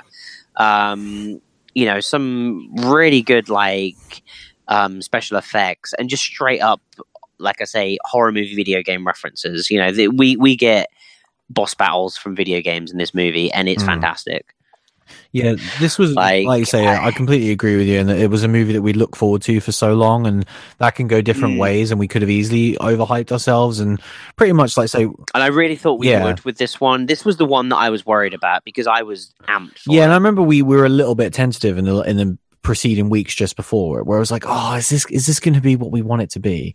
Um, because Mm. it's difficult. It's it's an insanely difficult movie to pull off. Um, and yeah, they absolutely nailed it. You kind of once you get that open scene out of the way, you kind of like, well, they nailed that. I have full confidence now in the rest of the movie, and yeah, they have an amazing sort of motley crew gang. Um, loved Wyatt Russell's Yeah. performance in this movie so much. Um, and then yeah shout out to him in particular he, he was great like, yeah, he's so good. Like he's he's only just getting started as well, which is so exciting. Um, Mm. you know, I feel like he hasn't had his escape from New York moment yet, and I'm excited to see it um in Yeah. front of our very eyes. But um, yeah, and obviously the, the the main villain again, so well well done. Like it's it's at this point, it could so easily be overdone. This style of movie in terms of the Nazi killing movies, you know, post Inglourious Basterds, we saw so many knockoffs of these like Mm. hey, it's these movies that really glorify killing Nazis. Yeah. And, and obviously with the Wolfenstein games and everything else. Whereas, And this this movie straight up kind of you know does the Inglourious Basterds scene almost Mhm. as well. yeah, But does it does a fantastic job of it. You know, a completely new twist my- on it. Yeah, that is one of my favorite like suspenseful scenes I've ever seen in film. Inglourious Basterds, I'm talking about. Yeah, so for like 100%. someone to touch that, um, I almost feel like that's untouchable, like you know, area, yeah. um, because you're just going to be cheesy. But this movie does not cheese it up at all. It does, like you say, a brand new spin on it that was thoroughly entertaining. Yeah, like if I'm making a war movie, the last thing I do is Yeah. try and remotely uh, even emulate that opening scene of Inglourious Basterds. Yeah. Because, like I say, it is the it is a perfect ten to fifteen minutes. Well, it's it's almost like the um the aeroplane scene is is got like shades of Saving Private Ryan as well. Mm. It's like why do you touch like the two like seminal war movie moments or like two of the best and and yet do do a fantastic job of it. Yeah. Like stay away from that, but it doesn't, and I'm really glad it didn't. Definitely. And like I say, it, it goes to the wall, like in terms of how you want it to. It's really Mhm. crazy. It's really aggressive. I love the finale and how it ties all together. Like I say, there are, Yeah. there are Resident Evil bits in there. There's, there's so many different, like I say, video game aesthetics that we were super Oh, yeah. into. The um, where- the the scene where our character first gets introduced to the virus and they kind Yeah. of give it to someone, like that whole scene was incredible, and like I thought it was going to end and it continued, and it it, it was it was probably my favorite scene in the movie. Hmm. Yeah, it's just an awesome movie. Like I can't wait to see it again. Um, it's, Oh, it's one. wait. It's one of the few as well where like this movie pretty much bombed at the cinema, and that that makes God me damn it. s- that makes me so sad. Like I, it's one of those few occasions where I'm like really disappointed in in the the horror community and the in the the film goer, the cinema goer, Mhm. because I'm like. What what what did you want? You know, why did you not go see this movie? Was it just when it came out? Was it did, was it not on enough people's radar? Because obviously it was for us for a very long Yeah. time. But I thought it had like a decent like um ad campaign and everything else as well. Like It was interesting because I saw a few people say that they didn't like they thought the trailers sucked, and I was like, wow, like mm, I thought the trailer was absolutely amazing, but each their own, I guess. But I think if it's if this is remotely what we've described up your alley, you know, a, a war movie that kind of really goes there in the style of Inglourious Basterds or the style Mm. of a Wolfenstein video game, like check this movie out. It's so goddamn Yeah. good and yeah, really underappreciated. So yeah, number two. Whew. So we're in the top three. We're deep in it now. Number yeah, two, man. this is um this might be the most us pick on the list. This is the most outrageous. Like I I, cannot. it. If you'd have told us at the beginning of 2018 that this movie would be our second favorite movie of the year, I would tell you to do one. Yeah, I'd like say, oh, you- okay, and what? The Nun was number one, was it, guys? Don't spoil it. Damn it. Um, But yeah, Everyone obviously, yeah, people are probably going to be shocked, but we're we're equally as shocked as you. But I'm telling you, I saw this movie and it was the second best horror movie I saw this year. So um, yeah, Correct. the movie is Unfriended Dark Web. Um, That's a, right. movie, a movie that obviously got the got the classic mini delay for the UK, so it kind of came out a few weeks after America, and Yeah, I to really- the point that it got mini delayed, and we thought we might not even do it for the show yeah. because we was like, "Oh, there's other movies out." What was the movie that was out? The Oh, do you not remember? Because I remember. No, what was it? Oh, what was it? It was it was the Meg. the Meg. Yeah. Oh dear. But yeah, But yeah, obviously it came out in America to like no fanfare whatsoever. Like Yeah, it came yeah. out, it got middling reviews. People were like, "It's another one of these movies. It's okay." Um, and so Hmm. and but obviously, yeah, we saw the trailer and loved the initial concept. Hmm. You know, of this of this of this kid finding this laptop, and then these kind of like these people on the dark web, kind of um. Threatening him, threatening his friends' lives. You know, you got to stay on this call to stay alive. And They all start getting picked off, and it's Mm. very much an us film. This is, you know, we've said it multiple times. We love Yeah. modern technological horrors slash social media horrors. We're super into this. Obviously, yeah, I think, you know, I think home invasion as well. You Yeah. know, it's ticking all Like- the right boxes. th- this to me is one of the few kind of new subgenres for horror, and it's it's weird seeing like the the the jaded part of the horror community really turn their nose up at this type of stuff. Um, Mm. it really makes me wonder if people their age in like the '90s had a similar reaction to like found footage. Um, oh, they did, and like Scream, like the amount of people Hmm. that that like had backlash against Scream because they were like, "Oh no, Halloween, guys," and it's like, yeah, but it's just like you know, evolution, you know, yeah. Or just you know, you you've got to keep watching new movies. Don't just continue to watch your old stuff, man. Definitely, and But- obviously, as like a huge Black Mirror fan for this Mm. specific reason, but like I, I find technology and social media terrifying. Like I think it, it, it is such a good, I mean, it's going to kill us all, man. Like, Yeah, so we might as have some 100%. horror movies about it beforehand. exactly, and so I think it's the it's the prime breeding ground for great new horror. And so Mm. yeah, I think this movie we've seen some good ones, and we've seen some movies that we had as sort of our um Mm. Sort of hidden what what was the forgotten horror um Yeah. Where, whereas this is the best one by far. Um, Yeah. they nailed pretty much everything. Um, it, it's one of those movies that slightly towards the end it might lose you, but like if you're in for the ride and you just accept what the movie is going to be about, you're going to have an amazing time. And, and honestly, it, it nailed everything. Loved the characters. Loved all of the characters. Um, I think that's the thing. It's the performances. Each each character, like basically, it's a group. Of, if you've not seen the movie, it's a group of friends that are in a Skype chat, and kind of Mm. our lead character Matias is kind of the one that's found, found this laptop that's brought it into the group chat, and the entire film is from his computer screen. Mm. Um, and kind of, you know, Matias is you know the standout performance. He he is the glue, and he is absolutely fantastic in this. Um, but everyone else is also fantastic with all of the characters within the Skype chat. Um, you know, and that's what really helps elevate this movie and makes it feel genuine. Mm. Yeah, they all Um, serve a purpose, really. Like you, Yeah. can't really cut anyone out because they it all makes sense, and there's enough characters to where you know you're going to get once the movie starts kicking off like a good body count, but not enough to Mhm. where it feels overwhelming. And that's the other thing as well. Like this movie stays grounded for way longer than Yeah. you'd expect a movie like this to be. Like a movie that's called Unfriended Dark Web. Like there's a good twenty to twenty five minute chunk of just here's the characters living their lives. Mm. Um, and, and that is what really was like, oh no, and him just exploring the laptop, you Yeah. know, and just just getting the odd like weird little message and kind of you know the laptop is auto signed into Facebook and he's getting these Mm. weird messages and stuff, and you're like, okay, that's creepy, but like it Yeah. really it really does well to like slowly turn on that dial up. Um, and to be honest with you, like um, of the movies we've seen this year, this is one that's actually that did actually like genuinely terrify me to the point that like Mm. when we left, I was like. I think I'm going to turn my phone off. Yeah. Like, I don't know if I want to go on the internet anymore. Yeah. Um, you know, it was because it just really like the way that like um it had some fantastic kills that was super Mm. inventive, um, that that were terrifying to think of. Like you know, you just felt like it, it that would happen, that could happen, and it's Yeah, the- scary. And the- it, it felt like Saw, but in like a modern take. You know, with these cool, crazy, inventive deaths. Like the, the the best thing that a movie like this can do is obviously w- when we see movies like this before if you're just watching for example a slasher or a home invasion movie but it just happens to be played out on a laptop that's not that interesting like it's a cool take and it's Yeah. a cool twist but like this is different because it's all of the kills are related to it being on a computer and, and because of the fact that it's this kind of anonymous group that's attacking you on the internet um that is the core of Mm. this movie that's what it's all about and that's what all of my favorite moments to do with it it never just became a case of like there are moments obviously when it's like here's a dude with a knife in the background but it's like that isn't what the movie's all about and you No. just see it on webcams you know it's like no no no this is actually really cleverly written it's realistic and that's what freaks me out the most Mm. something like this like obviously again you have to take a leap of faith in regards to like Yeah, the movie would go but i genuinely feel like something like this could happen and probably has happened um, Yeah.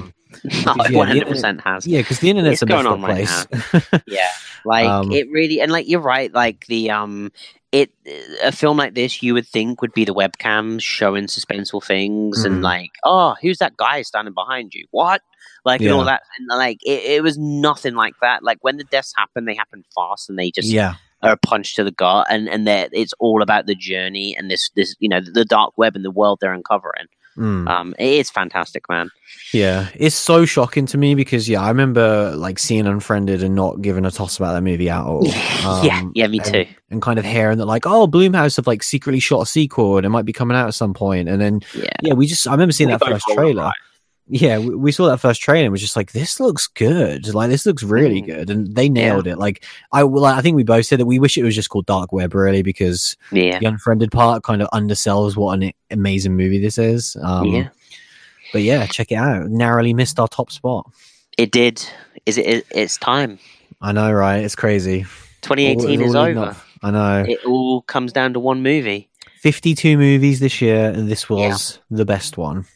Yeah, and to me, when we saw this movie, I was like, "This is the best movie we'll see this year." Mhm. Uh, and I, I go nearly like as far to say that this is the best movie we've seen for the show. yeah, it's up there for sure. I like obviously we've done three years of these lists now, but this movie just was comfortably my favorite movie. It's the movie I think about constantly. yeah. Um, I, I want to watch constantly. Um, you know, I went to the cinema twice to see it. Br- brought the Blu-ray the day it came out and just watched it over and over again. Like I don't even know how many times I've seen this movie at this point already. Like Yeah. at least half a dozen. yeah. Um, it's um a quiet place. Hmm. Our movie It was always year. it was always going to be a quiet place. Like, like you said, I would have been so shocked, and it would have been maybe the greatest year in horror history if this Yeah. didn't be the number one. If this Like, was if there would have if Yeah. there would have been any yeah if there would have been anything that even remotely was on the level this i'd have been like jesus Mhm. christ um because yeah, Yeah. from the second we saw it obviously it was one that was on i hadn't even heard of this movie until the first show of this year when you when you kind of mentioned it on your upcoming list Ah, thank you. um and uh i remember you just immediately saying the concept and i was like Yeah. that con- that concept sounds amazing to me and immediately watching the trailer and being like oh my god yeah, I think you might have watched the trailer on the show. I was like, dude, just check out the trailer. I'm talking about the next movie because the Yeah. trailer was incredible. like the, the trailer sets the tone perfectly and everything that you want the movie to be and so we've said it before with a few of these movies where okay they've got us in we're invested in the idea the trailer's amazing now they just need to the the, the simple part is Yeah, nailing nail the it. movie Yeah. um and that's exactly what they done from the the first second of this movie until the credits roll perfection Mm. absolute perfection not a single thing Yeah. i change about this movie Me neither. Um, it's one of the like even when you talk about like wanting more, Mm. I wanted more, but but but I, I wouldn't want them to change anything because it was too much perfection. Yeah. Um, uh, like we've talked about it on this list already that like this is the most like us movie ever because Yeah. it's it starts fast. It it doesn't it doesn't fuck around with premise. It, like it instantly just throws you in the world and you have to pick up what the world is about. But it tells you the world very well without having this kind of inner monologue, you know, at the start or this just like credit title credits at the start like the world has been overrun like Mm. none of that bollocks it just tells you with great writing um you know and that leads into one of our other things like we want things that are so well written and then suddenly do we get the performances hell yeah, we get the performances. Um, you know, Emily Blunt and John Krasinski in this movie are both both actors that you know we, we were we, we were definitely kind of you know fans of those fans of them and aware of them not necessarily because of the genre but because Mm. of other stuff they've done and knew they're good but my god like watching this movie i was like no these guys are among the best Th- this is incredible um What's worth noting is kind of them as a duo is that obviously they're they're really famous and, and well regarded actors in their own right. mhm. Um, to my knowledge, I don't think they've ever worked with each other before this. Um, no And so this was a really not, interesting know, one but for yeah. like for their first thing. You know, this is a married couple of two hugely successful actors um, with a family together, and for them for this to be the movie that John picks and presents to Emily and says you need to play Evelyn, um, or, or no, no, I think he he he he obviously uh, adapted the script and gave it to her, and she was like, you can't let anyone else play Evelyn. It needs to be me. yeah Um, so it, it was it was a match made in heaven. I feel like they were almost born to make this movie because I can't imagine it with anyone else involved. Obviously, there are well i just think um, plenty of talented people involved, but I think with with what John added to the story, which was pretty much what he said was the fi- the family dynamic. mhm. Um, he didn't come up with obviously the original concept of these creatures that hunt you via sound, but he was the one No. that really drilled in on the family aspect. Um, which is at its core the reason why I love this movie so much. yeah, you know? hundred percent. And then and then yeah, when you combine that with the fact that I you've got two world class actors who clearly love each other that I fully believe are invested in these roles and like I just believed every second of it. Like Mm. when you have big name actors in horror or in any movie, but in more so in horror really, it's it's really hard to just lose yourself and be like, you know, I'm not looking at Claire Foy anymore. I'm looking at this character. Whereas with this movie, for n- for not one second did I think, oh, that's Jim from The Office. Like, yeah, I know. you know i was just like this is this is lee you know and i need to Yeah. see lee's story yeah, Um, it was it was incredible, and like the, the fact as well that that John. Uh, not only adapted the script and stars in it, he also directs the goddamn movie. Yeah. Like, does this guy want to have any more talent? i Like, know it's a joke like, it's frustrating it's a movie can grow like a great beard as well. God damn it, John! He can, he can. You're right. um but like you know he um to be acting to the level that he's acting in this movie without direction from anyone else but himself Mm. you know? And then to be able to like get the best out of everyone else while he's on set performing as well it's incredible. And i'm sure credit goes to the crew around him and and you know 100% that's true. But like you know him being in the director's seat and in front of the camera is just incredible. And like the fact that this movie um like I say, I don't think, um, you know, I think Don't Breathe is the only one that comes close in terms of like when I was in the cinema, just not wanting to move a muscle, Mm. you know. And this movie, um, you know, we talk about it a lot when we go to the cinema and how the cinema experience can actually dampen a movie for us because of distractions and people being disinterested and it makes you disinterested and everything else. But I genuinely felt both times when I was in the cinema, like no one dared move like Mm. we were all in that world with jo- um, with Ev- Lee and Evelyn, and just we we thought like if we say something, the monsters are going to come and get these characters that we care Mhm. about, and so everyone in the cinema was just not breathing or saying a word, and it was a fantastic experience. yeah i Um, couldn't and, believe and it's that such a rare thing. Yeah i couldn't believe that it ma- it managed to get that level of respect from the Mm. average film goer you know we saw Mm. this opening weekend and you get you get completely different types of crowds movies that just don't you know it makes you wonder why they're even paying to see these movies because you know you've just got nothing better to do with your friday night um because you're not really paying attention to the movie whereas yeah Mhm. this was this felt like it was it felt like it was an audience of us it felt like it was an audience of people that genuinely cared about what was on the screen and i feel like that it just it stole that from the from the crowd you know I, I feel like not everyone going in was expecting that movie like i'm sure there were plenty of people that came in with their popcorn and their drinks and everything and then they just didn't Yeah. get a chance to touch it Yeah. because they were too Yeah. afraid you know and they were I so genuinely invested. think I walked out the cinema and there was like a guy with like a full popcorn thing, like they're nailing it when the credits was going on. yeah it's amazing. Yeah, I've not seen anything like it. And like you say, No. the, the whole the, the fact that he's a like you know, there's plenty of other talented people, like you say, but it's a one man show, and in horror we don't really see that. Like I can't remember ever where it's just like this guy's writing, directing, starring, and he's like a ten out of ten in all of those aspects. Mm. Um, because you know we we talk about that all the time. You know, even with Rob, where it's like.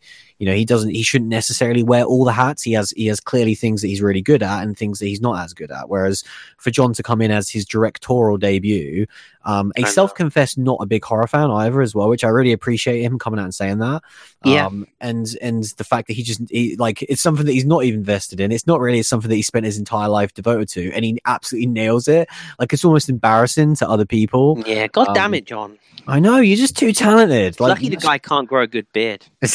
yeah, or have like a lovely wife and everything else he has in life. I'm sure he's yeah, everything about him is great. Um, Uh, he's tall yeah, and everything. Oh, God. this, th- th- let's move on from John for a second. I feel like you've you've lost me for a second there, but yeah, but like uh, the other performances as well. Like to Mm. have someone um like um Millicent Simmonds come into this movie Mm. with like obviously we have to give John a, a, a bit of a nod here, you know, or a massive nod here, where he you know he said like talking about John again. we are you know we need um you know th- this whole movie hinges around the family and the fact that they can survive because they have a daughter that's deaf. And so they've had to learn sign language and his want to have like a deaf um child be um regan play the role of regan. But then to actually find um you know someone like millicent that was just so fantastic in this movie um you know, to be able to portray the the, the feelings that all of, all of the, the cast does, but in particular, kind of the two adults and Millicent, I think, kind of, you know, they really, you know, to be able to not speak but to give such powerful performances, and for someone that's that, like I say is complete completely unknown until this movie, um, you know, or pretty much unknown until this movie, kind of just comes in and smashes it. It's just incredible. Yeah, like th- it's so funny because I remember back in the eighties, and there was a lot of you know the Stephen King adaptations like Stand by Me and and the and like, obviously the original It and all these movies that do have these these child casts, and Mm. it was always like it was it was a, calling it a mixed bag is probably kind because the vast majority of the time they were terrible. Um, whereas the, the last couple of years, like obviously like last year alone with like Stranger Things and It, and then Yeah. obviously this I mean, year I mean, look at our top five. Yeah, Summer Yeah, of it's- '84 and uh, Quiet Place, man. Like, insane the level of talent in terms of what what child actors can do now. Like I'm blown away by how good they are as actors. Mm. Like I it, it makes no sense to me how you could be that young and that good at a craft. Like it's just it blows my mind. And yeah, she was amazing. Like the whole family, you know, it's just it's just a perfect movie. You know what else can we say? it really is, and I think it transcends horror as well, which is probably Yeah. why, like, the horror community maybe hasn't latched onto it as strongly Mm. as I thought it would. Um, I think I feel I- like it's just moved on quickly, hasn't it? That's how I feel like about this movie. I, I genuinely challenge anyone to watch this movie and not love it. Mm. um you know and it's almost like a movie um completely you know different but like i um uh, but but like often i've recommended movies that i try not to give a synopsis to Mm. cloverfield was one that I, like i'd always recommend and just be like ah, just watch it like don't Yeah. I, i'm not going to try and tell you about it because you won't like what i'm saying Mm. and, I, and and like I've described this movie to a few people, and they're like, "Nah, I don't really like monsters." I'm like, "It's, it's not about monsters, man." Yeah. Like, you know, and it's just like watch this movie, and I challenge you not to love it. Um, you know, and I just think like the the community did seem to move on fast from it, and I feel like that's a massive shame because, like I say, th- this movie has not been far from my thought thoughts since you know, n- you know, early in the year when we watched this. Yeah, it's always weird, kind of which movies get would get latched upon, and really, it Mm. makes sense to me. You know, as someone who has studied the community for a very long time, it, it's very easy to take a step back and look at and be like, I totally get why Mandy and Hereditary. These are the movies that people are going to latch onto because they feel like it's been made just for them. Um, Mm. whereas A Quiet Place, it's starring two of the biggest actors in the world. It made a shit ton of money at the box office. This was Yeah. a movie that like normies were going to see in droves. You know, people that wouldn't normally see horror, and and so you're going to get you know different people maybe bring it up to you that maybe you don't want to have those conversations about horror. And so like I totally get that, but like we have always been lucky where we always put that bullshit to the side and we just judge these movies based upon being movies.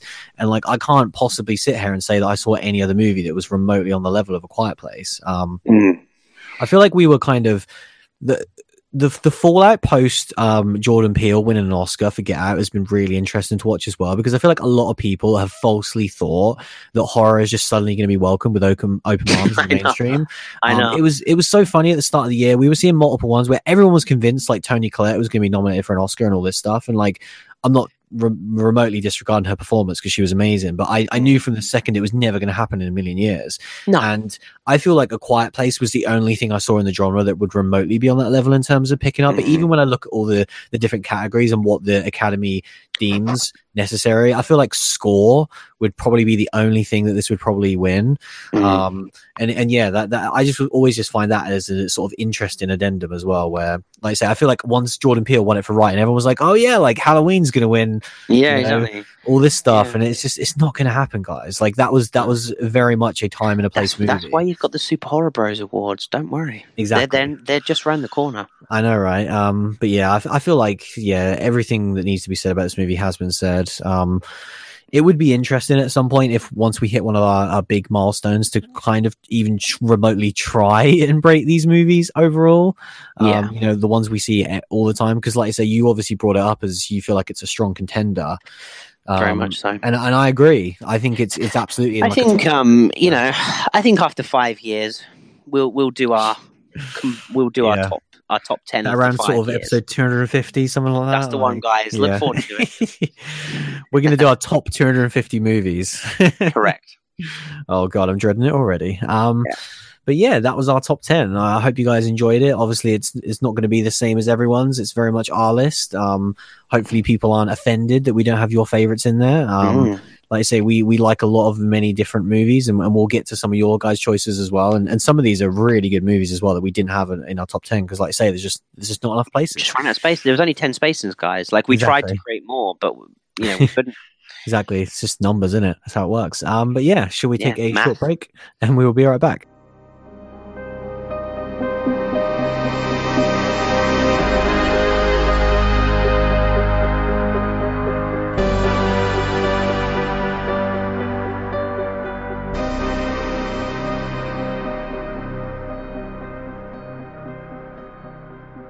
So yeah, we did sort of uh, put the tweet out on Twitter. Um, of course, you can always follow us uh, at SHB Pod. Um, we're probably going to put up a poll at a later date, but we, we kind of just Hmm. wanted to gauge what people's reactions would be. Um, kind of what were your favorite movies? We kind of had some thoughts, but um, there's we definitely didn't some- know, like with a poll, we didn't know what for to put because I just Yeah. feel like this year, like I said earlier, it's been so diverse. Like I don't know what would be the general consensus. Let you know, we didn't want it to be just masked with our own opinion. Yeah. Um, so yeah, we, we got loads of responses. I don't know if we're gonna have time to read them all out now. So um, we're just gonna Hmm. kind of run through some different ones. Um, some some of you expect, some of you wouldn't. Um, Eric said Halloween. Um, we've got uh, V here that said Hereditary, hands down. Um, Yeah. Liz says Mandy. Um, we got uh, what was it? Uh, Sarah said Hereditary with a Quiet Place close behind. Um, we have Yeah. uh, another one from CZ that says Hereditary, A Quiet Place, Unsane, and Wildling. Um, First appearance for that. We haven't seen that one, have we?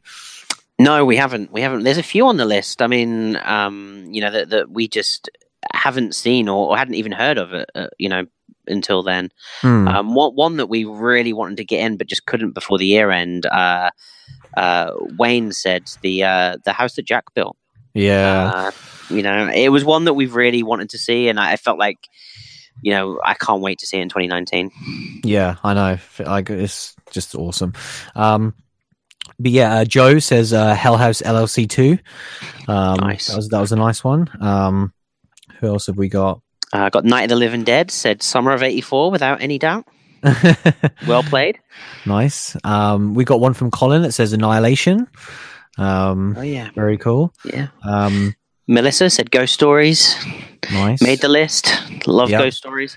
Um, a lot of love for Hereditary on here. That's one that's A shown up a lot. Um, interesting as well that we only mentioned film, but I've seen Haunting of Hill House mentioned multiple times. Yeah, Um, someone, uh, Travis said Hereditary for straight horror, uh, Haunting of Hill House for favorite spooky TV series, and for just plain enjoyment, I frankly loved Overlord. Um, hell yeah, yeah, hell Um, yeah. got a Puppet Master, Littlest Reich from Chris. Got to get in there with a little bit of Puppet Master. hey? yeah. Um, and then another one, uh, Eben Lisa said, uh, Mandy, Hereditary, Halloween, Anna and the Apocalypse, uh, Terrified, and Overlord. Um, nice. Anna and the Apocalypse was one that I really wanted to see that movie, and Yeah, we really wanted to see it at Fright Fest, didn't we? yeah, and then and then it seemed like it got a somewhat release in the in around end of November, but I remember checking our local cinemas and just couldn't see anything. So um, maybe a 2019 one. Um, uh, we've got Lauren here who says uh, Hereditary and the Nun, um, and you know, for TV, Haunting of Hill House. Um, oh, here's a different one. Uh, Meredith says the new Suspiria, um, and also Mandy.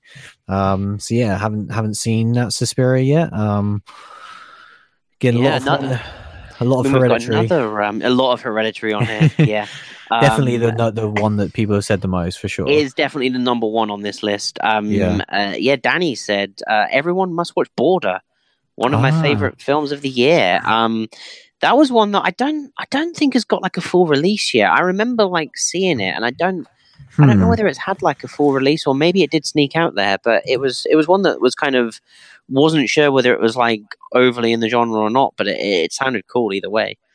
Yeah, I've not heard of that one. I'll have to have a look for 2019.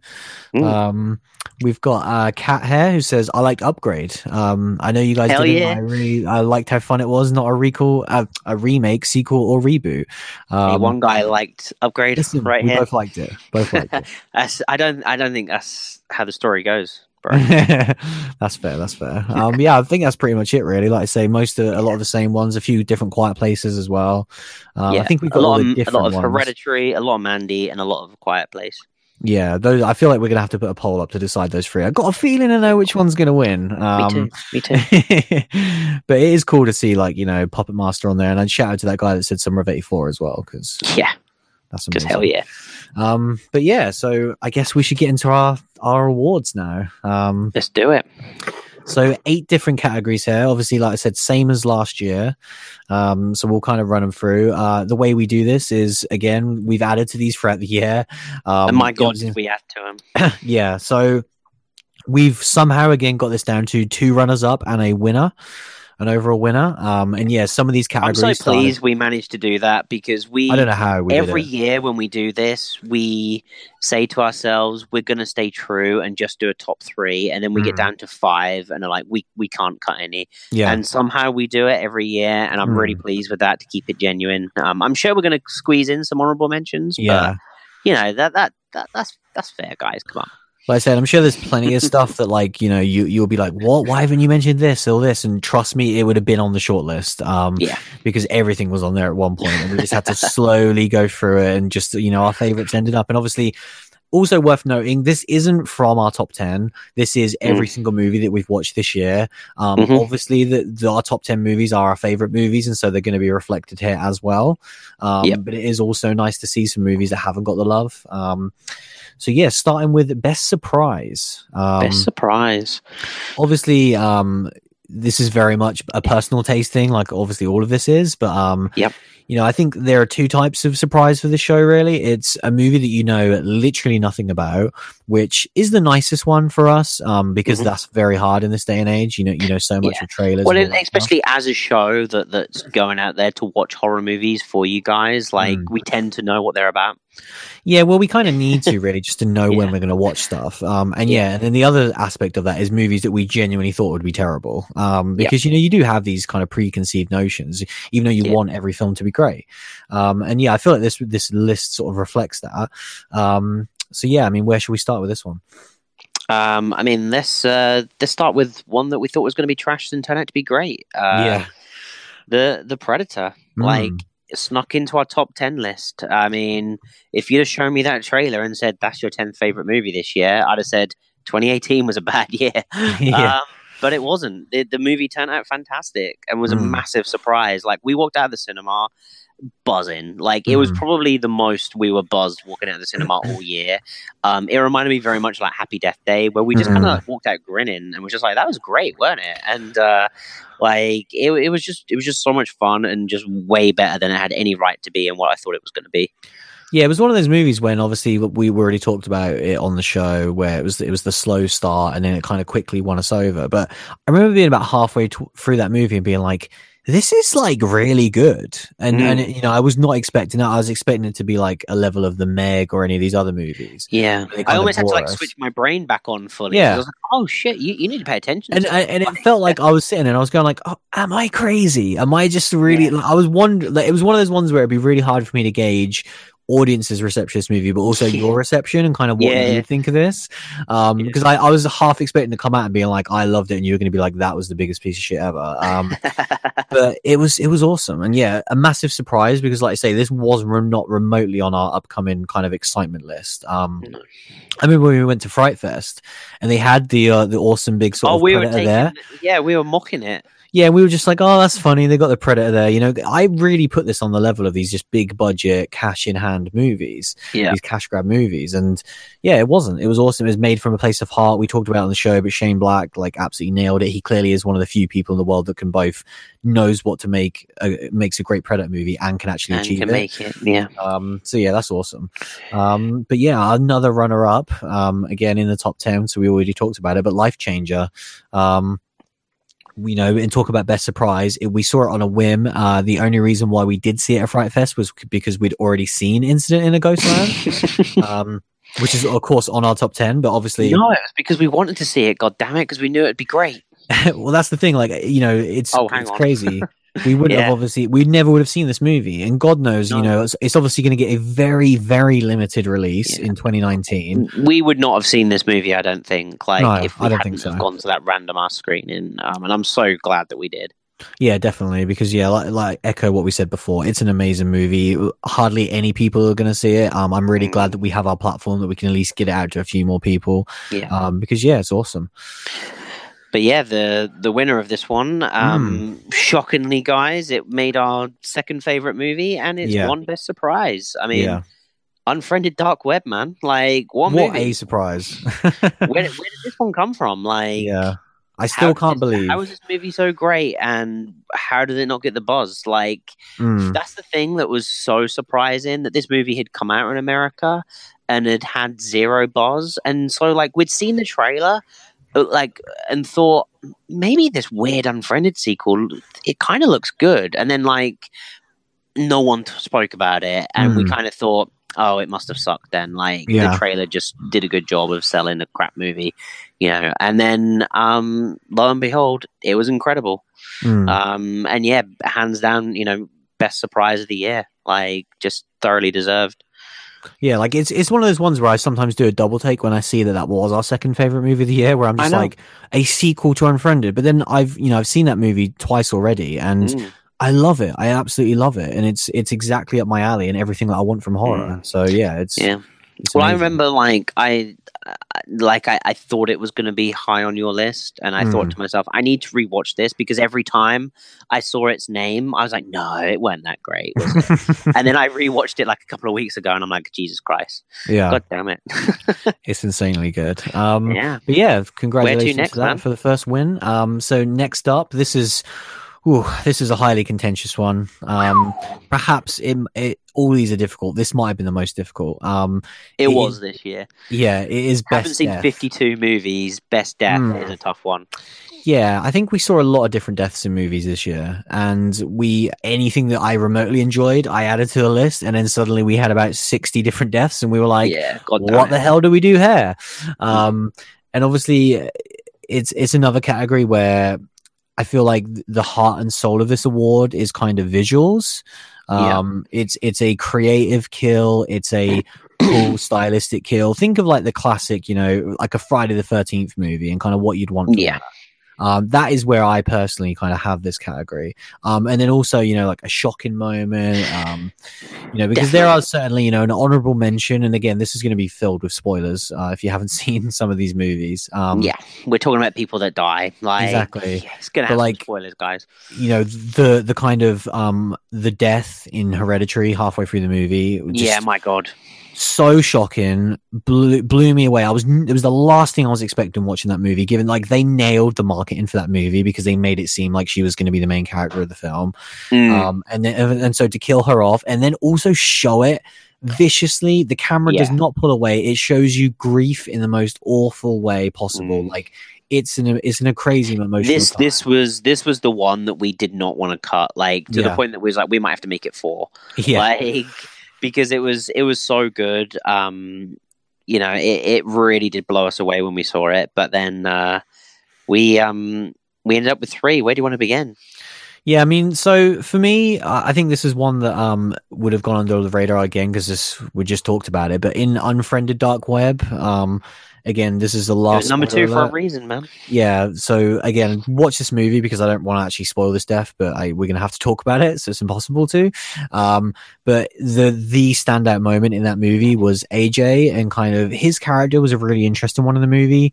Um, he's the woke character. He's the one who kind of is aware, at least that the internet is a really bad place to be at, or can be at times. Mm. Um, and so he's very much the guy who's kind of like, yeah, you know, they, we've already seen a couple of characters get killed off at this point. You know, they were really easy to track down via their sort of virtual footprint. Um, Yeah. I think one of the first characters as well is like, the, you know, they know her name, they immediately find out her address because it's on like her university alumni website, and then boom, they found you. Yeah so it's fairly simple stuff, really. Whereas whereas AJ was the one that was like he's actively fighting it, and he's the one that's saying like, you know, you're not going to find me. You're never going. to You know, I I know how to track people, and so I, I've made myself untrackable. And the the sequence of events that play out over the next sort of two to three minutes that result in his death are like insanely um, crazy. They're insanely complicated. They're so well written. They're really well portrayed visually on the screen as Mhm. well. So you don't really lose track of what's going on. Like it, it kind of almost felt like the end of a Saw movie when they start to show you these clips and it's like, oh it was it was just kind of like dun dun dun Yeah. dun dun dun dun like, it and it comes was just and like, you're like, oh my god, this is going to happen. And, and and when it results in in obviously he gets swatted, um, mm, which is an epidemic which is happening in real life and to see that portrayed in a horror movie um, in a really really realistic way um, and then obviously kind of what happens and it just oh, everything about this I, I loved it so much. It stayed with Yeah. me. It made me feel sick to my stomach because it actually reminded me of a lot of real life stories. I've heard of similar things and i'm like man you could actually get someone killed just by being Yeah. like a troll on the internet and that's kind of insane to me. Yeah. Um, so it was yeah, nuts it, man it deserved to be on the list for sure i mean where, where do i even begin with this one it's a fun one. So we're- we're going back to Fright Fest, guys. We're Yeah. going to be talking about Puppet Master. Oh yeah, Puppet Master got a, got right, a reference. That's right. I had to get it in there. It's- The I mentioned earlier today, like, give me a more entertaining twenty minutes to half an hour in in any film. I challenge you because Mm, when shit goes down in this movie in the hotel, it was fantastic. We could have picked from a ton of deaths. Um, yeah, there's so many. in the end, like I don't even know how to begin describing this, but but basically, a puppet ends up decapitating a guy and throwing his head in a toilet full of piss. Mm. What one more? What more do I need to say? One more do I need to Well, say? well, you, you're missing a key part of what makes it so ridiculous. is the is that the guy is urinating at the time, um, and proceeds to still urinate on his decapitated head. True. I'm um, glad you went there with that. I, I was I was just waiting for you to finish it off. well, no, it has to because it, it's just it's so ridiculous. Um, it should not work, and yet it's an, actually a really impressive practical effect. it's it's funny as hell. It's gory as hell, and it, Mm. it's done. Yeah, like you say, practical effect wise, incredibly well. Mm. So you know, it had to it had to get in there. it epitomizes to me exactly what that movie should be and it's Yeah. the highest of highs in that movie um yeah. obviously we talked about it loads you know kind of the slow parts of that movie but but for sure when the puppets are going mental and killing people it's exactly what you want Yeah. um and yeah, i'm this glad epitomizes it more than anything, and it had to get a shout out in this yeah, category. th- yeah, this was the category that they, I feel like they were fighting for, you know, like they are very proud of their deaths and rightly so. You did it, guys. You did it. Um, but the winner was another death that we saw on the big screen at Fright Fest. Um, and I tell you what, just like we're going to be spoiling this film in more Oh, ways yes. than one, so definitely check this film out before you you listen to any more of this episode. yeah, so massive spoiler warning, and this is about summer of '84. Um, obviously, it was it was in our top five. Um, Mhm. go see the movie because it's amazing, and then yeah, hopefully you've seen it at this point because the this uh, this character death, um, the death of Woody, is both shocking. Um, it comes at a time in the movie where, as we discussed previously, it felt like the movie had already done. Um, obviously, we've at this point we've already got the big reveal that Mackey Mhm. is in fact the serial killer, and What? Yeah, he, he gets away in, in, a really cool way, and I was I was satisfied with how that was going to end as like a you know oh he's the boogeyman and you don't know when he's going to come back for you, and then slowly this ladder like creeps down and he just like steals. Mm. Um, what's the main character's name? I can't actually remember the top of my head. Um, but he basically kidnaps our lead character and Woody, his best friend, um, who are like sleeping over together, mm. and yeah, he then proceeds to um, released him in the wild, kind of plays this like big cat and mouse game where he's obviously Davey. Davey, that's the one. Good old Davey. Um, Good old Davey. But yeah, he, he kind of proceeds to chase down our characters and he's really just having like his own way, you know, because he's the one in control of the situation. Yeah, because it's a cat and mouse where you really do feel like the, the, the cat is just in complete control. Yeah, he's playing with his prey. Yeah, he's just playing with his prey and he's going to get there eventually. Um, you know, and when it ultimately happens, my God. Well, that's the thing. This is a movie which is about a guy who kidnaps and kills children, um, mm. but it's done in a way that they don't show anything because how could you possibly show that? Like, it's such yeah. a horrific crime that you know just even mentioning that is enough. Yeah. Um, and yeah. so the fact that it goes there in the final performances, and not only does it kind of have this um this lingered out scene of kind of terror where he's chasing them, but then he catches Woody from behind and just slits his throat. Um, mm. You see it on the screen. They show it. We see this poor. It's one of just... the most savage throat slit scenes I've ever seen. Anyway, let alone yeah. context. You know, let, yeah, alone, alone as a young child. Yeah, a young child um, who, in a movie where I thought the kids were untouchable in yeah. terms of actually seeing it. Yeah. Um, just it was this like kid was like the most likable one. Like he yeah. had like this this tragic kind of backwards and forwards with his mum, where he was like looking after her and he was kind of yeah you really felt for him and then for mm. that to just happen like it was it was horrific like it stuck with me yeah like i i could not believe this stuff i still can't believe it i almost feel like mm. did i mm. just create the last 20 minutes in my head because yeah i don't did know this movie they... end at an hour and a half guys let us know i mean for as much as i've said about this kind of getting a, a smaller release i almost yeah. wonder if it seems like this is why it did because yeah. who who is going to pick up a movie that has a kid getting his throat slit yeah. like I mean, you, do you do hallucinate at Fright Fest. Like, yeah, maybe, maybe, we did. Maybe we had a shared hallucination. Oh, we saw so many movies that yeah, it could have happened, but like this hallucination wins best death by hands down. um, it was amazing. Shout out to them for going there, and I still can't believe you crazy motherfuckers did it. It was amazing. Yeah, well played. Um, well played. But yeah, kind of um, our, our, next our next two categories now. We mentioned acting yeah. a lot. Yeah, so let's go. Let's go into best male performance. Oh, this this, was, this was, tough, man. This was brutal. Tough. It was. Um, the biggest upset for this, for me personally, was that uh, we had to cut Bruce Campbell. uh, I know. I still can't believe when you said to me like, "We need to cut Bruce you, Campbell." You motherfucker! Like... you motherfucker! I thought, I fought for Bruce, guys. So did I. I. Fought. I don't know. I don't know how he ended up off this list. I, it still blows yeah. my mind. Yeah. Um, I was willing to cut anyone, including the winner, to be honest, just to keep him in. but in the end, we we have the following. Well, do we have any more um sort of uh, rec- um, uh what's the word missed? Yeah, I mean, I don't know. Mentions. I mean, do you have anything? Any other? Well, I, I know. I mean, we had Luke, of, didn't we, from Haunted Hill House? Basically, all of the cast from Haunted of Hill House. Mm.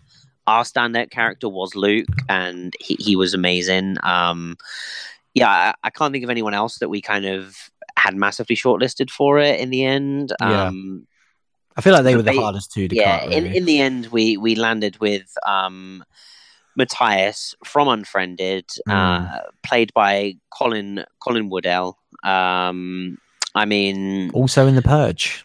Also in the Purge, uh, the TV show. Uh, uh, you know, he's been in a couple of things that we've seen him in and has been mm. fantastic throughout. And like I said, um, when we talked about Unfriended, you know, it feels like this Unfriended has come up a lot in these best of, and it mm. was because it was, it kind of nailed so many different things. And like, definitely Matias was the glue that kept this film together. His performance was so genuine. You you felt his feelings towards his girlfriend. You felt um, his kind of you know struggle internally trying to play his friends but not get them in trouble, even though he ultimately does. Um, but also to help his girlfriend, um, you know, trying to not show the emotion but show the emotion. It was just extremely well done um, and a great performance that warrants yeah. to be on our list. He was one of those guys where as soon as I saw this movie, he he's a guy that's immediately on my radar now. Of anything he's yeah. in, boom. And obviously we've seen The Purge since then, and like and he's the best actor in that by far. Yeah. Um, He carries multiple episodes of that show, and Only because Bruce Campbell's not in the Purge. yeah, um, but yeah, he's amazing. He's another young actor that I'm super pumped for, and I hope he stays within the genre because he's so so talented. Like I say, he can play so many different roles. To be that vulnerable for that long with the camera that Mm. close to your face and portray Yeah. in such a realistic way is so difficult. Definitely. Um, but yeah, our next runner up, we kind of mentioned it as a shout out on our top 10, um, is Alex Lawther um, in Ghost Stories. Um, kind of the, the middle segment of the movie. And I still, I still can, I don't understand how this kid is this good. Like he, he can portray so many different emotions in, in a look, in, in like in the smallest little times. And, and as we discussed it when we talked about Ghost Stories, for a movie that tries to straddle the line between comedy and horror, I feel like he is the one that exemplifies that more than anyone in the entire movie. yeah, Um, definitely. everyone's exceptional, but he is a class above everyone because he's he's just so good at doing that. Like I didn't know whether to cry, whether to laugh with him, to laugh at him, to scream with him, to feel sorry for him. Mm. You know, he he portrays so many, and he's he's really not in the movie that much either. When you talk about No, he's he's in it such a short amount of time, but Yeah. leaves his mark massively. all the other performances that we're probably going to talk about are pretty much lead characters, Yeah. and they kind of carry the movie. Whereas he is like In a the male and part. female. Yeah. Yeah, he, he's a small part of an ensemble cast, and for him to steal the show and leave that much of an impression is so impressive. Um, it's to he's- give the comedy and the horror Mm. hand in hand so close to each other. Yeah. Which was so impressive. You know, one minute you are laughing with him, then you're genuinely te- genuinely terrified. Some Yeah. would say he's like a young Bruce Campbell. some would there be uh, psychos, um, but uh, he he was um, I'm going to work him into all three. that's fine by me. Um, he was good luck on the next one. Um, I he- know. He, was um, oh no, never mind. Alex was sort of like on my radar because of Black Mirror, and he was amazing in that show. And so that's what's great about this category is obviously with with Colin, the one we previously just talked about, he wasn't really on my radar, but now is. Mm. And Alex was a guy who I knew about and was excited for, and now he's nailed another performance. So he just goes up in my mind even more. And again, he's another guy where I'm like, get this guy in more horror stuff because he's just he's he's incredible. Um, but Yeah. yeah, there's, there can only be one winner. Have There was only one. that? There was only one winner. He too has a strong chin, just like Bruce Campbell. I'm, uh, I'm talking about. I respect that. Thank you. I did it. Uh, John Krasinski, Mm. Lee from A Quiet Place. Um, you know, it's our movie of the year, uh, the movie of the year because of everything, but including the performances. And John just blew me away. Um, you know, it- the final scenes of this movie just had me devastated and enthralled. You know, I wouldn't let my eyelids blink for a second, and it was his performance that kind of carried that those final scenes. Um, and and just to feel that fatherly kind of bond towards his children, and that kind of overwhelming kind of drive to look after them and support them. He just portrayed it perfectly, and it was it was one of the strongest performances that I've seen in a long, long time. Yeah, definitely. When, when we talk Uh, about outside seeing, of horror, just just in in film in general. Mm. when we talk about seeing the movie, and obviously we pretty much knew it was going to be our movie of the year. Um, Mm. This was the only other category where I was like, "There's no way he doesn't win this." Like, Yeah. He he obviously we talked about two amazing performances. There's plenty of other performances that that we haven't even mentioned that are so good. Um, he was just a, a cut above, and like you say, the fact that he's directing himself Mm. um, is unreal that he can get this level of performance. And obviously, it's such a muted performance. It's not what you'd usually expect in a horror movie. Um, Mm. It's you know very uh, not much dialogue. It's it's all in the look and the the physicality of him and, and the emotion in the eyes and everything. Like he nailed it so hard. I, I don't think we'll ever see a performance like this for a very long time. No, Um, and, and he had a great beard. exactly. You got to give a best beard as well. Um, yeah, he, he wins that. But yeah, congratulations to John Krasinski for winning Best Male Performance. Shall we Hands go on to. Best Female Performance? Let's do it. So again, another hard category. Um, plenty of people that just missed out. Obviously, we already mentioned before Toni Collette and Hereditary. Um, Yeah. the, the entire cast of Haunting the Hill House. Basically, the entire cast. Yeah. I still feel bad that at least one of them didn't get on here, but in a way, I almost feel like we had to put either everyone or no one. Yeah, exactly. And it had to be no one, sadly. But the cast is a joke for a TV show. It's amazing. Yeah. Um, but yeah, starting off with our first runner-up, uh, one that I'm a huge fan of is Claire Foy, um, who played Sawyer in Unsane. Um, talk, again, talked about it earlier on, but like I was just enamored with her performance so much, and she's kind of like my new obsession now after this movie. she really is, Um, guys. where really- like they're, they're going to make me watch The Crown, which I have zero interest in watching just because of Claire Foy. Um, I tell you was what, though, we're not goddamn reviewing it for the show. I tell you that. no, I know. Um, but like it was, it was, it was just a perfect performance. Like, kind of when it started, I didn't know what the movie was really going to be about. That first scene when she kind of like invites a guy over and then is really freaked out. yeah, um, before she then goes back to her job, I was like, I was just like, what is going on? It was such a multi-layered performance, and obviously when we get into what the meat of the movie, when she's in this un- like insane asylum. I felt so sorry for her character. Um, and it really felt like she was being so mistreated. But then she really towed the line well of kind of what is and isn't reality. Um, it was something we talked about when we reviewed this movie, and was perhaps why it didn't end up on our top ten in the end. Was that we would have liked for them to have really gone more down that Yeah, road for the entire definitely. movie. They they pretty much show their hand early on in the movie, and then they don't really change the the, the kind of there's no more revelations. Um, whereas I feel like Claire's Foy's performance would have easily carried it to the point of when we talked about Summer of '84, for example, where we really didn't know until the end Mm. whether Mackey was good or bad. I feel like they could have done a similar thing with David, and kind of is he Yeah. or isn't he there? And well, I would have I totally genuinely believed that. thought, yeah, like it, you know what, you know, when they actually, I, I sometimes when I'm watching these films, um, um, I sometimes think like, is that character really there, or is it in someone's head? And I'm looking to Mhm. see if other characters interact with them. Yeah, And I was, I was surprised that like that happened so fast, but it doesn't take away from Claire's performance because no.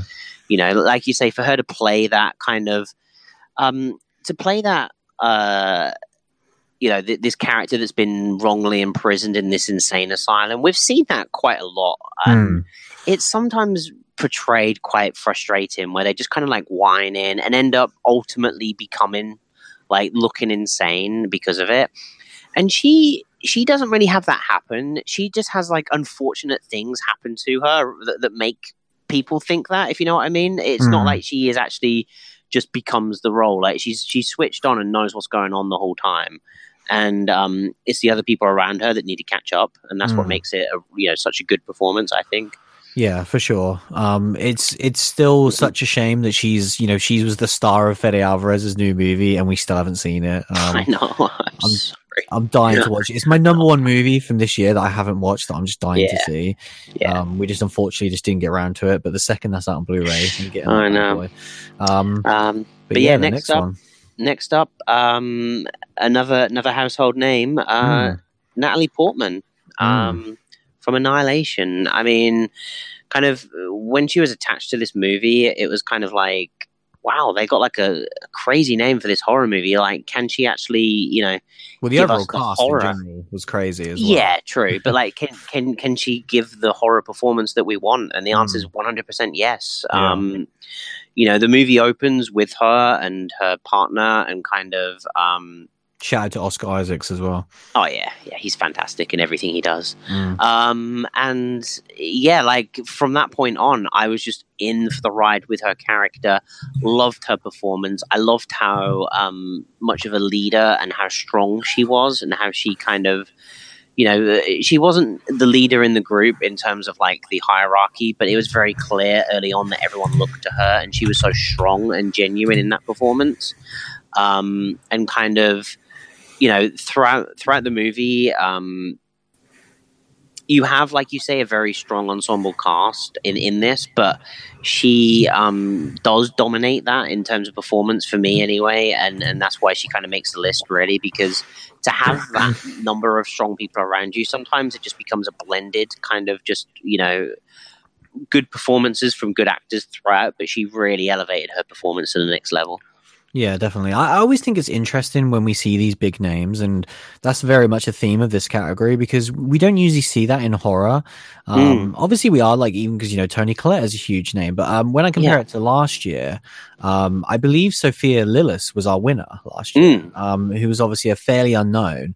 Um, and then we had obviously Jessica Roth on there as well, um, who again was an unknown. So, and that's generally what you get with horror is that like nice standout Yeah. performances. And you know, we talked about multiple movies, Lifechanger, all these different ones that have have these surprisingly good acting performances. Mm. But like this was a year where the AAA big name actors and Yeah, actresses they came to the actually- genre. They came to the genre and they nailed it.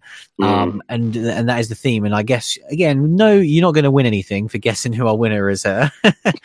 um, no, because yeah, our winner is Emily Blunt. Um, of course, she played Evelyn in A Quiet Place. Um, of course. I feel like she she almost single handedly won this award based on one scene alone. Correct. Um, Correct. which, which is I still blows my mind that she's able to do what she does. Um, you Mhm. know, that is such a crazy element that they added to A Quiet Place. We haven't really talked about that, but Mhm. In a world where you can't make a sound to introduce a baby, um, especially in the circumstances Well, to introduce already, a pregnancy Yeah. and then a baby, Yeah. you know, um, Um, it's and obviously- crazy. after they've already lost a child in the movie as well. Like it's it's an insane thing, and, and it's kind of it's the second they reveal that bump when you take the, the the small time shift the movie takes. Oh, it's incredible. You you're like, what and how are they going to do that? And and and they Yeah. nail everything again. well, your your your does. instant your instant thought is how Oh, the hell no. is she going to give birth? like, oh no, how the hell is she going to give birth? And Hmm. then you kind of think that that will get skipped again, or because we've obviously had a Yeah. jump in the movie already,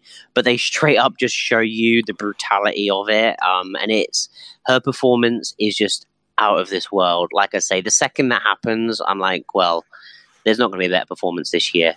Um, Yeah. and that's not to downplay her in the rest of the movie because No. the rest of the movie is fantastic, but that just elevates it. You know, her that performance there for her and like John's performance in the finale is what nailed those two in into our top two positions. You know, Yeah, definitely. And it was played, it was a weird one because John was so clearly the winner for best male, and it almost felt like you had to have Emily here because the movie doesn't work without the two of them. Yeah. Um, it is that back and forth. It is the relationship um that you believe obviously so much, and yeah, they're they're amazing. Like we we obviously like this will come to no surprise to people that Emily Blunt is a really good actor, and so is Natalie Portman, and so is Claire Foy. Like this is the least surprising category there is yeah, but we can't just be like, oh well, everyone's you know people have talked about Natalie Portman for years, so let's let's keep Yeah, it an unknown. Like we have No, to yeah. we, we judge everything credit. equally. we give credit to the to you know the smaller you know movies, the life changes, and the summer of '84s whenever we can. But we've got to be Mm. genuine, and these these guys, like we, we say, they brought it to the genre this year.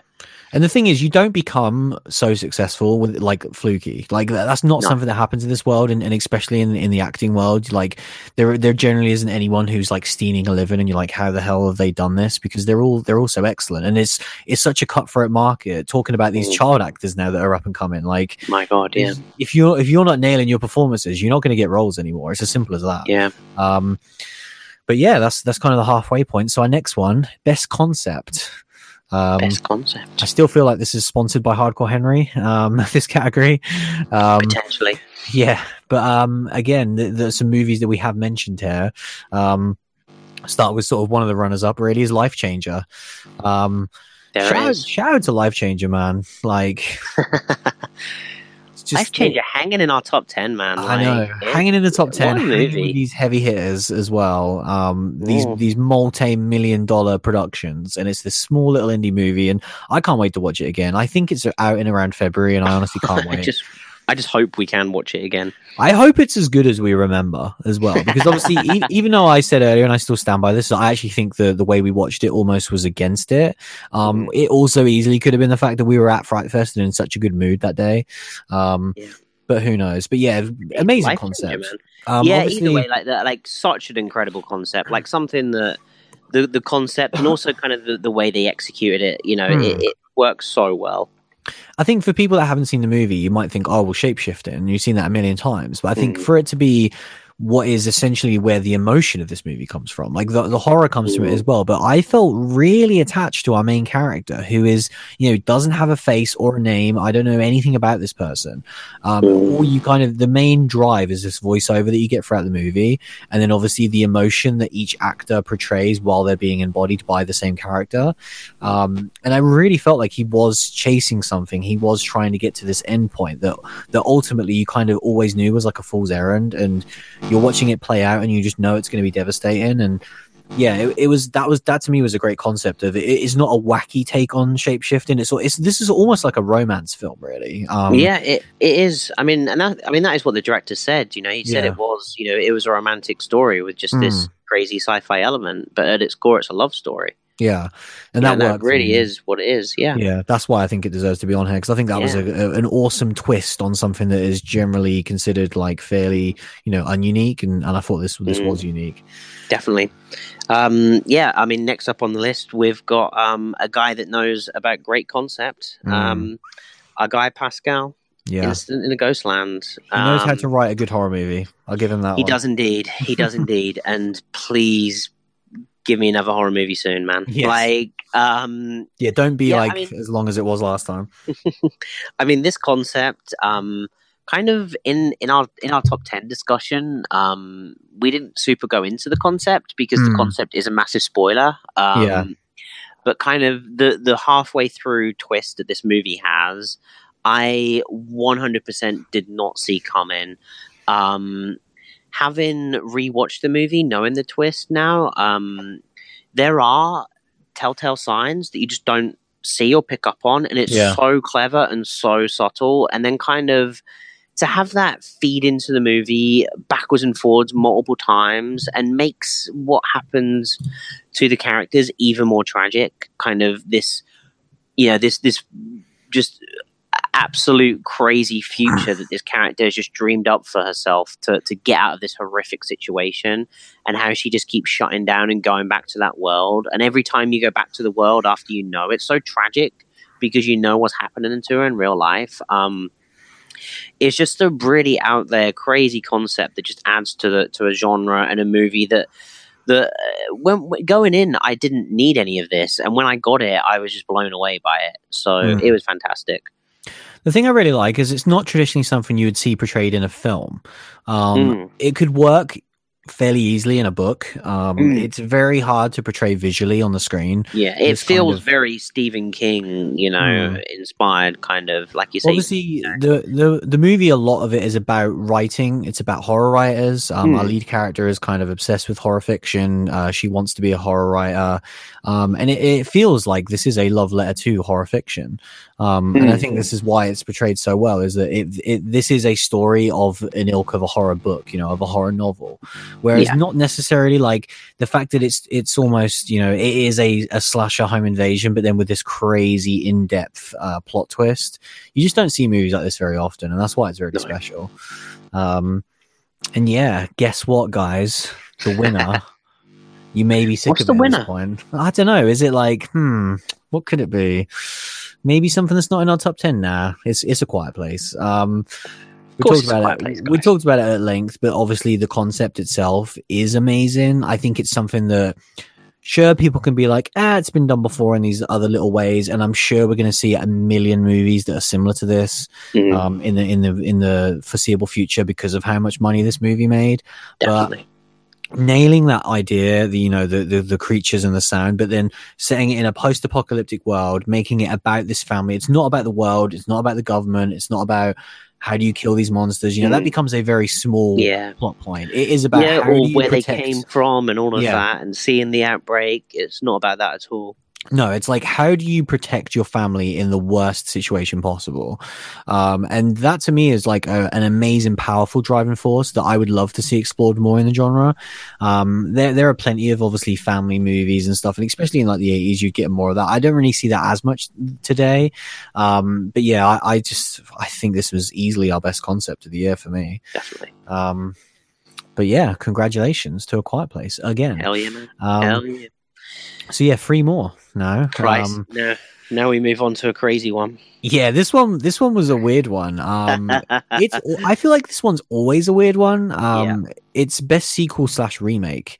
Um which this is not necessarily best movie, you know. Like last year, for example, Jigsaw was on this category. Um yeah. As a sequel to obviously being as part of the Saw franchise, whereas it was obviously nowhere near our top 10. And similarly, I guess, you know, our number two movie We, um, is technically a sequel, but it's Yeah. not on this list. No. Um, Because we don't care about Unfriended Dark Web in the sense of it being It's, a sequel it's to not a Unfriended. sequel. You know, it's categorically not a sequel. Yeah. It's a it's a dark web movie that got the unfriended license. You know, um, This mo- this category is essentially what what is the best movie that builds upon what Mm. preceded it, and kind of what is I another fun entry in a franchise. in in you know 2018 we've seen a crazy amount of kind of, uh, Oh, yeah. na- namely sequels. You know, we've seen Mm. the return of Michael Myers, Leatherface, The Creeper, uh, you know, Puppet Master, Leprechaun, like, huh? Yeah, Victor Victor, Crowley. Crowley. Like, it's incredible the amount of iconic horror characters that we've seen come back in 2018, Mm. and yet very few of them have been in our conversation for year end. And yeah, it turned out that ultimately that's a bit of a disappointment. Um, but we still have got like some fantastic movies that have made the list. Um, One which uh, was our most talked about movie of 2018. Mm. It was the one that we just, you know, you can't, you could not get away from horror in 2018 without talking about this movie, and it's kind of outrageous that we haven't got to it until this point. Um, Mm. but we're now talking about it, and that is 2018's Halloween. Mm. Um, I mean, this movie, anyone that's been listening to the show has been a roller coaster. you know, we were hyped for this movie. We were excited. We then got nervous. We then got scared. We then got hyped. You know, we, we got we got dizzy with excitement. Uh, we ultimately ended up seeing it, and um, you know, were, was disappointed because we really thought it was going to be, uh, you know, could could it knock Quiet Place off its throne? Mm. No, it did not do that. However, it was still a really fun movie. Um, at its core, we still got some really cool kills and some of the best Michael Myers action we got. It had moments that we didn't enjoy as much, but Hmm. you know, to concentrate on the positive, you know, we had some really cool kills and um, like I say, if, if they announce a sequel, I'm I'm down for more Michael Myers. Like when he is doing his Michael Myers shit and hunting people, I love it, man. Like when he just when we had that twenty minutes, it was similar Mm. to Puppet Master. Like when Yeah. he was just going around on Halloween, and I loved him actually being like around trick or treaters, and they didn't really do it enough. But when Mm. they did, like that whole scene that just follows Michael through a couple of houses was one of the best scenes that I, I saw this year. You know, we had the kind of spotlight kill, the the, the um that was amazing, you know, and a couple other things in it, and and you know, it it was a really enjoyable movie that just um ultimately didn't make the grade that we you know the the, the level that we had set for a Halloween movie. Yeah. That was it's worth noting as well because I remember when we saw Halloween and, and that motion sensor kill in particular, Mm. I was like, "Oh, this is hundred percent going to be best death." Yeah, And yeah, it ultimately didn't even make the list because of just how much strong stuff there was. But yeah, they, they brought the kills in this movie, no doubt. Like, Mm. I don't think there was any that I was disappointed by. I actually thought they were No. all really fantastic. Um, and yeah, Michael in general, I really enjoyed. So in, in terms of this category, I think it absolutely deserves to be here. You know, as a Yeah. movie, as an overall movie, I have, I have problems with it, obviously, and we we talked Mhm. about that in the past.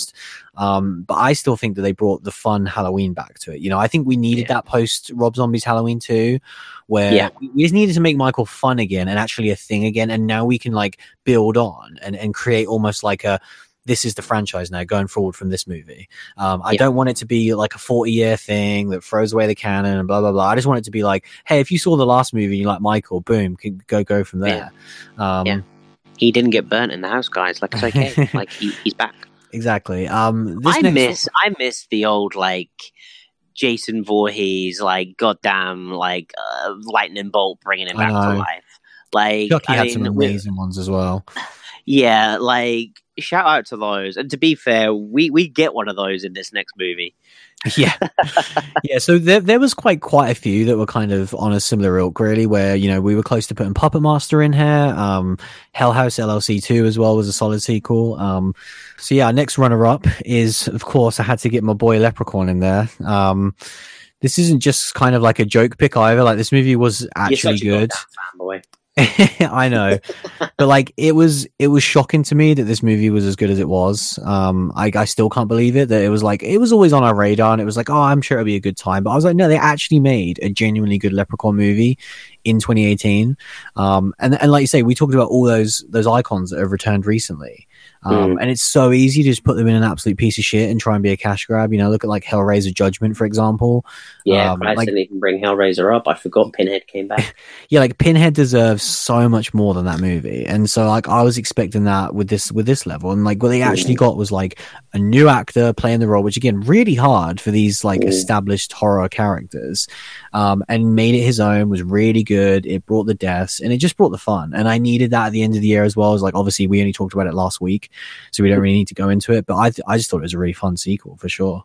Yeah, I think as well, like um like you say, the the, the with with these kind of with this movie being like one of these sci-fi originals, and them kind of saying that they're going to bring back some of these um, old kind of classic horror movies in a fun, low budget way, and Leprechaun being the first, and they've obviously. You know, we've got critters on the way, and they've talked a little bit about like a killer clowns or something like that. Like, Yeah. I am one hundred percent on board now for everything they do because yeah, they, they nailed this for what it needed to be. Um, I wonder if they can continue to keep the charm with everything else that this movie kind of had with the terrible acting and everything else. But like Hmm. This movie definitely nailed it in terms of just fun and like I say, it just had that charm to it. And Leprechaun was just really fun in it, and that's what kind of made it really that, that he, you know, was just just funny, but also kind of you know a really good villain throughout. Mm. But yeah, there can only be one winner. They can indeed. Um, you know, it, it made it into our top ten, and um, it it makes it as our uh, best sequel slash remake, and that is The Predator.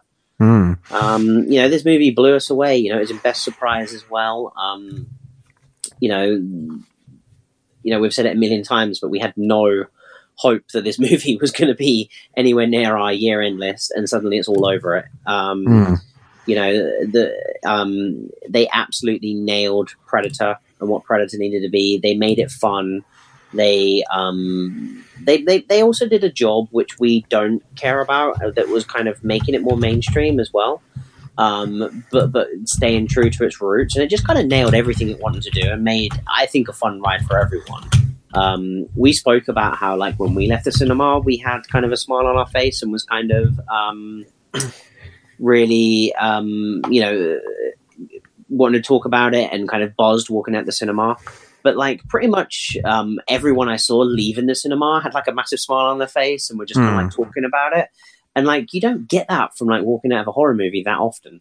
Yeah. um, and and that's why like yeah for me yeah it was the best sequel yeah like it, was it was a crowd pleaser and that's kind of what you Mm. want from these movies like i don't think obviously there were exceptions but i feel like these especially these franchises that started years and years and years ago it's really hard to reinvent the wheel or make like a perfect movie that has like all these all these elements that we're obviously going to reward like in, a- in a Mm. best of show like this but i feel like with predator just make it a fun predator movie and that's exactly what they did and Yeah. like I said, it sounds easier than it is obviously to do um, and that's why we have to give them credit because yeah, we see plenty of movies where it's like, yeah, just make a fun Hellraiser movie, just make Yeah. a fun Jeepers Creepers movie, like, Yeah.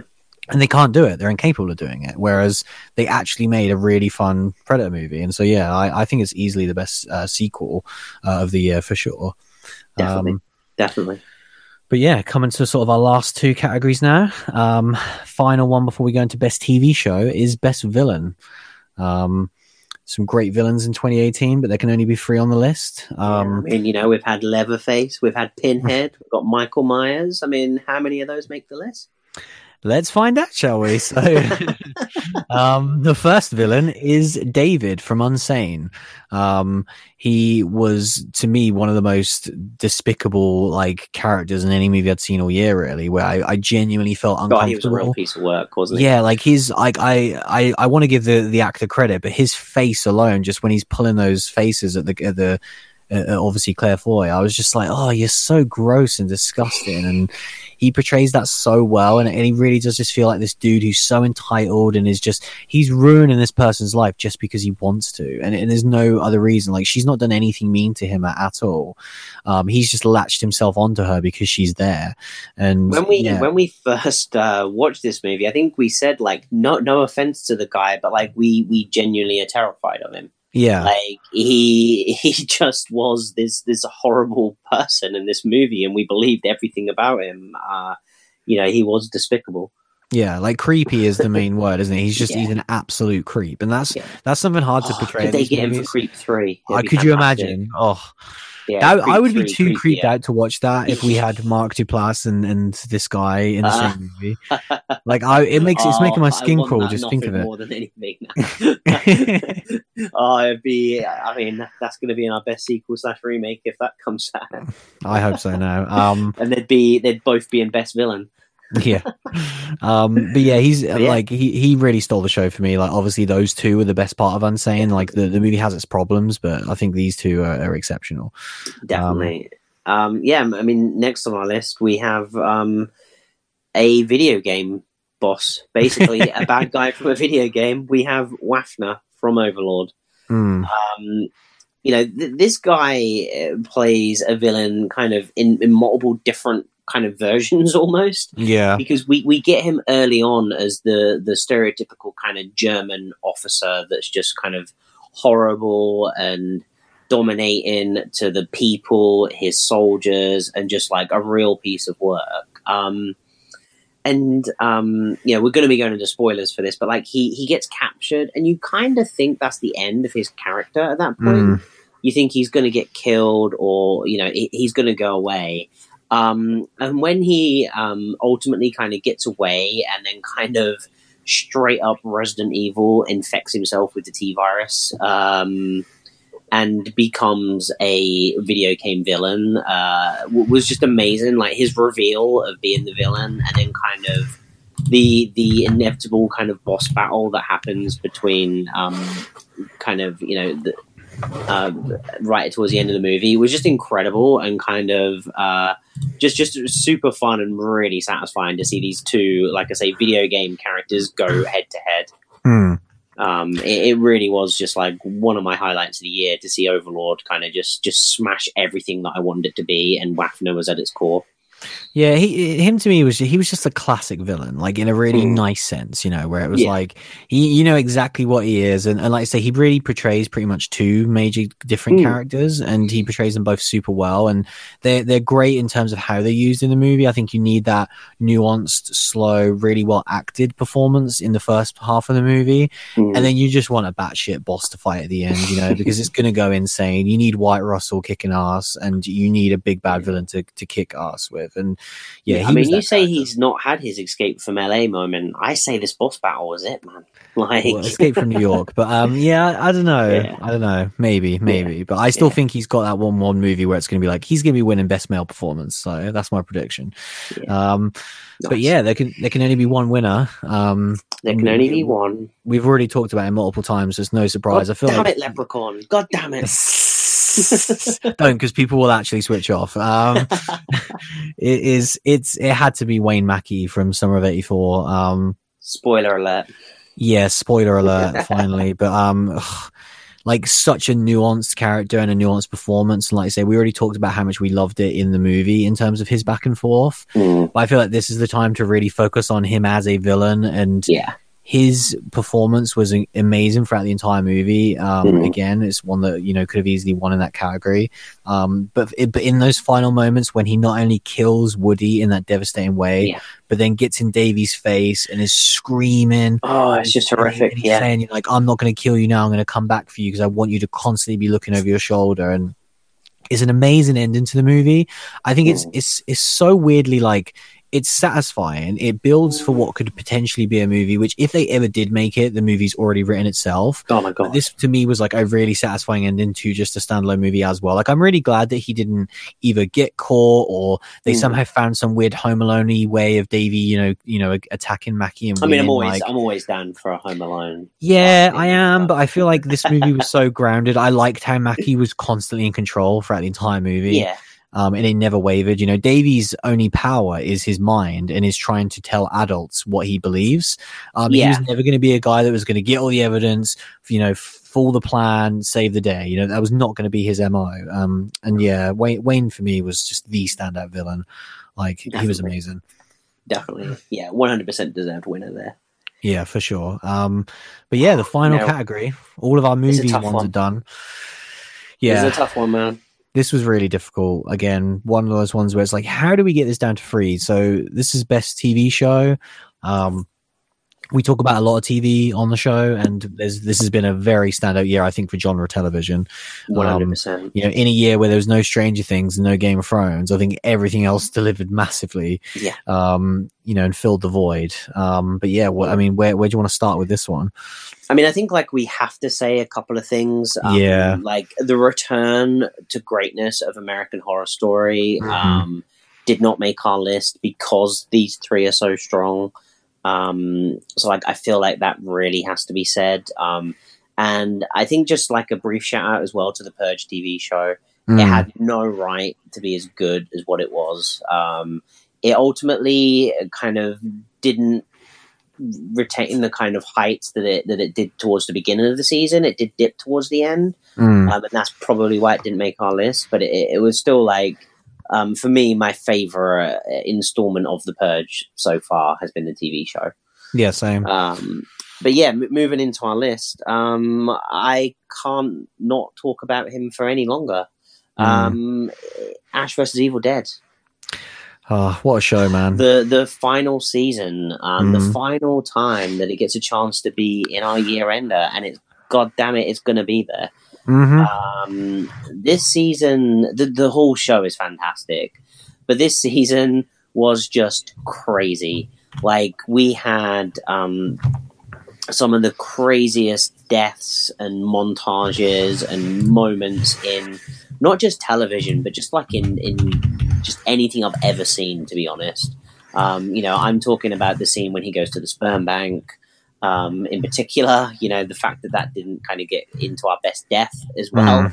like was was crazy, but it just ultimately didn't get there, you know. Um, and in the end, basically, where, you know, where this film went, like the final episode, we we watched it together, and it was just nuts, wasn't Hmm. it? And just kind of, you know, how it escalated and how they managed. Because you know, I can't imagine what sort of budget this movie has. Uh, this movie, this TV show has, but like to actually pull off some fantastic, not just practical effects throughout, which it does, um, but this scale of what it produced for the final kind of moments um, and where it kind of left things, I, I just thought it was fantastic.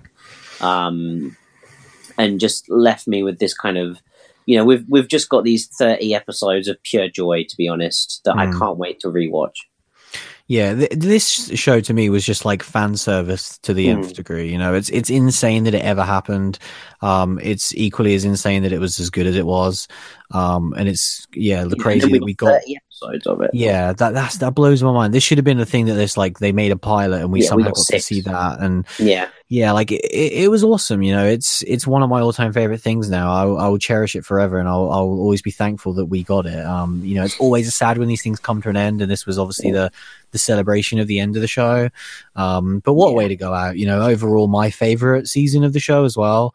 Um, and yeah, And just mean, really and- yeah. Ash just ended on a high, which is exactly where we want his character to be. Yeah, he d- enjoy your retirement because you deserve it. Um, but yeah, our kind of our next runner up again. This is an insanely strong category. Um, I should say as well, Ash vs Evil Dead has been a runner up before um, in Mm. Well played. 2016. Well played. Um, and uh, yeah, our winner of 2016 is now a runner up in 2018, um, which is Black Mirror. Um, obviously, this is pretty much a year ago since we saw this now. Um, Correct. so it came out right at the end of 2017. Obviously, we we chose to to uh, talk about it in 2018, so that's why it's valid here. Um, and yeah, it was obviously season four, the second season on Netflix. Um, it was an interesting season. It wasn't the best season of the show overall, um, but I think with this It's show, still you some of the always- best television we get to see ever. yeah, there's there's two standout episodes. Um, Mhm. USS Callister and Black Museum are both incredible. Um, They're both in my top five all time for the show. Um, and then there's kind of you know the rest are there's like a couple that I really enjoyed, and there's a couple that are not so strong, but. It was an it was a great season, man. Like those two episodes alone are, are the reason why it deserves to be in this category. Um, Black Museum was a wonderful episode. You know, the, the the kind of the subplot alone of this kind of like this guy who's addicted to pain is like an amazing idea that should be fleshed out way more. And that's just like one part of one episode of one show. Oh, you know I mean? know, Like, it blew my it blew my mind. And when it when it first started, I was like, "This is terrible." Like the first Mm. five minutes, and then I was like, "Oh, you're trying to be terrible." Like, yeah, that's fantastic, and it was Yeah. it was so good. Um, for me, like, um, I really enjoyed Archangel as well. Um, Yeah. like just like this this whole idea of like having putting this implant in your child to be able to like in the mind that you're going to protect them, but you ultimately ruin their lives is is just fascinating. Um, and even you know, kind of, you know, I, I really enjoyed Hang the DJ as well. Kind of, um, it, it didn't give you that bang for like the final moment, which I think is what you needed for that episode to, to, to really elevate it. But I really enjoyed the the journey and this kind of whole kind of their take on this online dating um, to like the nth degree, where it's like, no, you, you're going to date this person for 20 days, and you know it's going to be 20 days, and just Hmm. like go for it. I really enjoyed that as a concept, and again, would love to see more of that as a concept. To be honest with you, um, Yeah. so, and that's what this season does so well. It gives you like this hour long episode of this crazy concept that's so deep and so fascinating that you just want to see more of it. That's the Um, thing. that's yeah. why I love the show so much. yeah, it, the show is an embarrassment of riches where it's Yeah. just it's overflowing with amazing ideas and they just kind of throw you them and sometimes they're fully fleshed out sometimes they're not as fleshed out and Mhm. yeah there's there's plenty in there that even if there's stuff that you don't particularly like um there's there's going to be enough in there that's just like proper up your alley and it's like Yeah. this is what I'm into you know like the the whole idea of USS Callister and this guy living in this kind of VR virtual world is amazing and Yeah. used in such a good horror way as well Mhm. Um, well, like we say, Archangel didn't really flesh itself out the way we wanted it to, but like Mm. like, like I said, the concept is so strong. yeah Yeah, um great stuff, man. Great but yeah, those those two runners up are two of my all time favorite TV shows. I know, and and- Black Mirror has now been dethroned. I know it's crazy, um, but this is one where we definitely had to sort of, I guess, pick it with our head over our heart, um, because yeah, yeah, and I mean, I, you know, after watching it, for me, there was only one winner. Um, you know, it had to be our best TV show of the year, The Haunting of Hill House. Um, you know, this this show blew my mind from from the first episode. Really, um, it just kind of captivated me. I, I loved all the actors, young the young actors and the adult versions of their characters were were both fantastic. Has some like genuinely terrifying moments in it. Um, that uh, really, really did scare me. And then, like I say, I was just fascinated with the journey throughout. Um, it has some really standout moments, and just like we have to shout out Mike Flanagan, um, and that he has given us, uh, you know, movies from Netflix that have hit our top ten in our last two years of the show, and now he's given us our um, number one TV show of the year. yeah, yeah, he's crazy. Like he he has put the most, you know, he's been the most prolific guy since we've started the show. Mm. Um, and the fact that it's not just quantity, it's quality as well. Yeah. Um, like I say, in 2016, Hush was our number six movie. Um, and obviously last year, Gerald's Game, our number four movie. Ch- just check out both his movies if you haven't already. Mm. Um, and now he's like, oh, I'm just going to you know, dabble in TV. Why not? Yeah. And Yeah. he makes the best TV show of the year. Yeah. Um, that's how good this guy is. It's, it's insane. And obviously, we know his next project, which is currently scheduled for 2020. Um, I don't want to think about a year that doesn't have a Mike Flanagan product in it now because that makes he'll me he'll, sad. he'll just come up with like a four hour movie that's fantastic, just like in in in, in a weekend is fine. Yeah, He'll be He'll there. just- he'll be there. he'll just put it out and it'll just be like movie of the year. Um, yeah. But yeah, he's like, He's he's oh like- yeah. By the way, guys, I remade Nightmare on Elm Street. There you go. Yeah, he, he, it's for me. What's so exciting about doing this show is obviously we have our favorites from the past, um, guys that we've loved for decades. You know, the Wes Cravens of this world, and and plenty of other guys. Um, I love seeing the next wave of that. I love seeing the Mhm. new auteurs that when we're much older than we already are, um, we will look back on and be like, man, this guy was making this amount of stuff. And, and for me, he is the guy right now to look at. Yeah. Um, we, we obviously the Fede Alvarez of this world are up there as well, but like he, Yeah, Mike, what Mike Flanagan, yeah, Pascal, what, what Mike has achieved in, in just the last three years alone is astounding to me. And I already feel like he's just getting started. Um, Mm. you know, his next project is a huge project, um, Doctor Sleep, Mm. uh, and I'm glad he's got a huge project. He deserves to be a name that gets these big these big Yeah. ideas to, to wrestle with. Um, and yeah, this was an amazing show. It was the most emotional TV show I watched this year. Um, It had the best horror of any TV show I watched this year. Um, it's definitely something that I'm going to rewatch as well. Um, I don't know if I'm ready to Oh, rewatch the- it because it's so emotional. That's exactly it. That final episode just ripped my heart out, Mm. and not like in a not because it was brutal what I was seeing, just because of that family emotion and just Mm. the, the the end of the journey. You know, I was um, really happy actually. One of my overwhelming emotions, you know, there was a lot to go through, but it was actual happiness to see them come out the other side, at least some of the family. Um, yeah, well, I think that was, was, great. it. You know, it's just kind of to actually see them, you know, get there and kind of, you know, you, you're just so kind of worried that they're like, what's going to happen to them, or and eventually when you you get to that end point and you're just kind of like, oh, thank God, like, and it's just that Mhm. relief. It Yeah. was it was so it was so good. You know, I think um the the the crazy kind of episode that that kind of was just like the giant one take was a was a a feat uh, like a crazy achievement in itself and the fact that the guy just does that in between these 10 fantastic episodes. Mm, i think the fact that we um, obviously have tweeted out um, and we've spoke about it you know that everyone uh, our fans kind of favorite movies of the year. And the fact that in that tweet we did not reference tv and yet multiple people either referenced hill house along with a movie or just straight up referenced hill house yeah. and like that that's i'm 100% on board for that because if this was a combined list of television and film this would be very high on the list Yeah. it was fantastic Yeah, for sure. It's amazing. Um, but yeah, congratulations to Haunt of Hill House for winning Best TV Show. Um, that's it. That's all the categories done. it's over The, the year is over. I mean, obviously, this is a very, very long episode. So thanks for sticking with us if you're still listening. Um, but I guess to quickly round it off, kind of what are your thoughts on the overall year? Obviously, we saw a lot of movies this year, and I guess kind of comparing it to the last couple. Um, Mm. Would you say it's as strong? Because I, I feel like 2017 was a very standout year. i yeah i think it was incredibly strong i think like um i think this year it was more because last year it was the cinema horror Mm, you know, and in the cinema horror that killed, you know, we had Split, we had Get Out, we had It, we had um, Happy Death Day, and all of these kind of like killed at the box office and like straight up got sequels straight away, mm, um, or pretty much all of them. And then, um, you know, this year we really have got the scale of horror. You know, we've got these really interesting little indie movies. You know, we've got Lifechangers, we've got um, you know Unfriended. We do have these big Quiet Place movies, but I really feel like we got a bit of everything this year. We got a ton of uh, you know, like I say. Um, of our old characters, you know, Michael Myers coming back on our screens and everything else, and, uh, and overall, it was I thought it was fantastic, and like we've already got a stacked 2019 to look forward Yeah. to.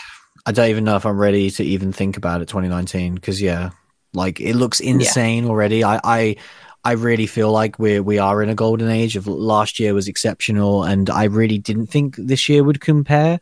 And now looking back on it, I'm like, man, it really is toe to toe. And I, I some days I'm I'm I'm leaning more one way, and, and some days the other. Um, because yeah, la- last year's was so strong, and like I mean, last year's top five was insane for us. Um, Yeah. And I and I feel like that was probably still stronger, but I almost feel like this year's top ten was actually better overall, um, be- Yeah, because of the main reason that you said is that there's more variety in this year's Mhm. list. Um, and yeah, just the amount of stuff that we know for 2019, but also the amount of stuff that we don't know, um, because you know that's always the fun about this show. You know, the best surprises, the you know the life changes of this world. They're certainly not going to be on our radar right now.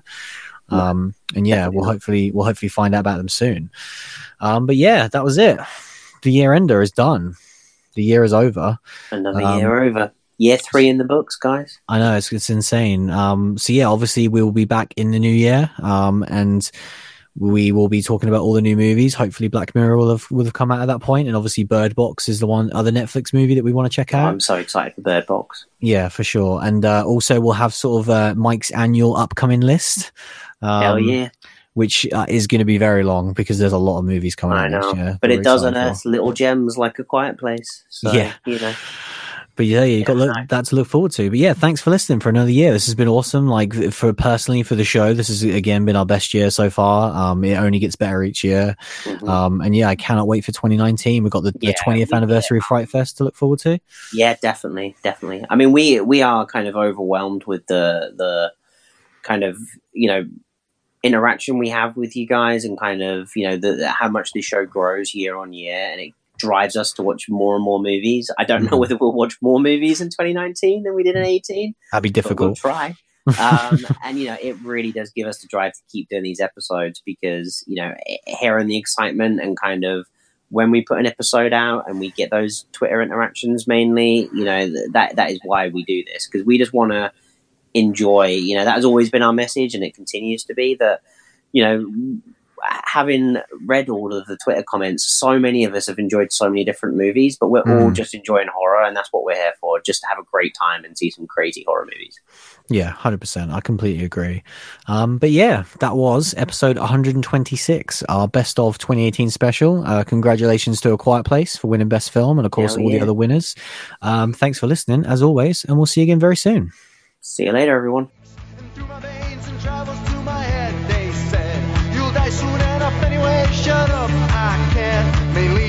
I never could. And how could I start?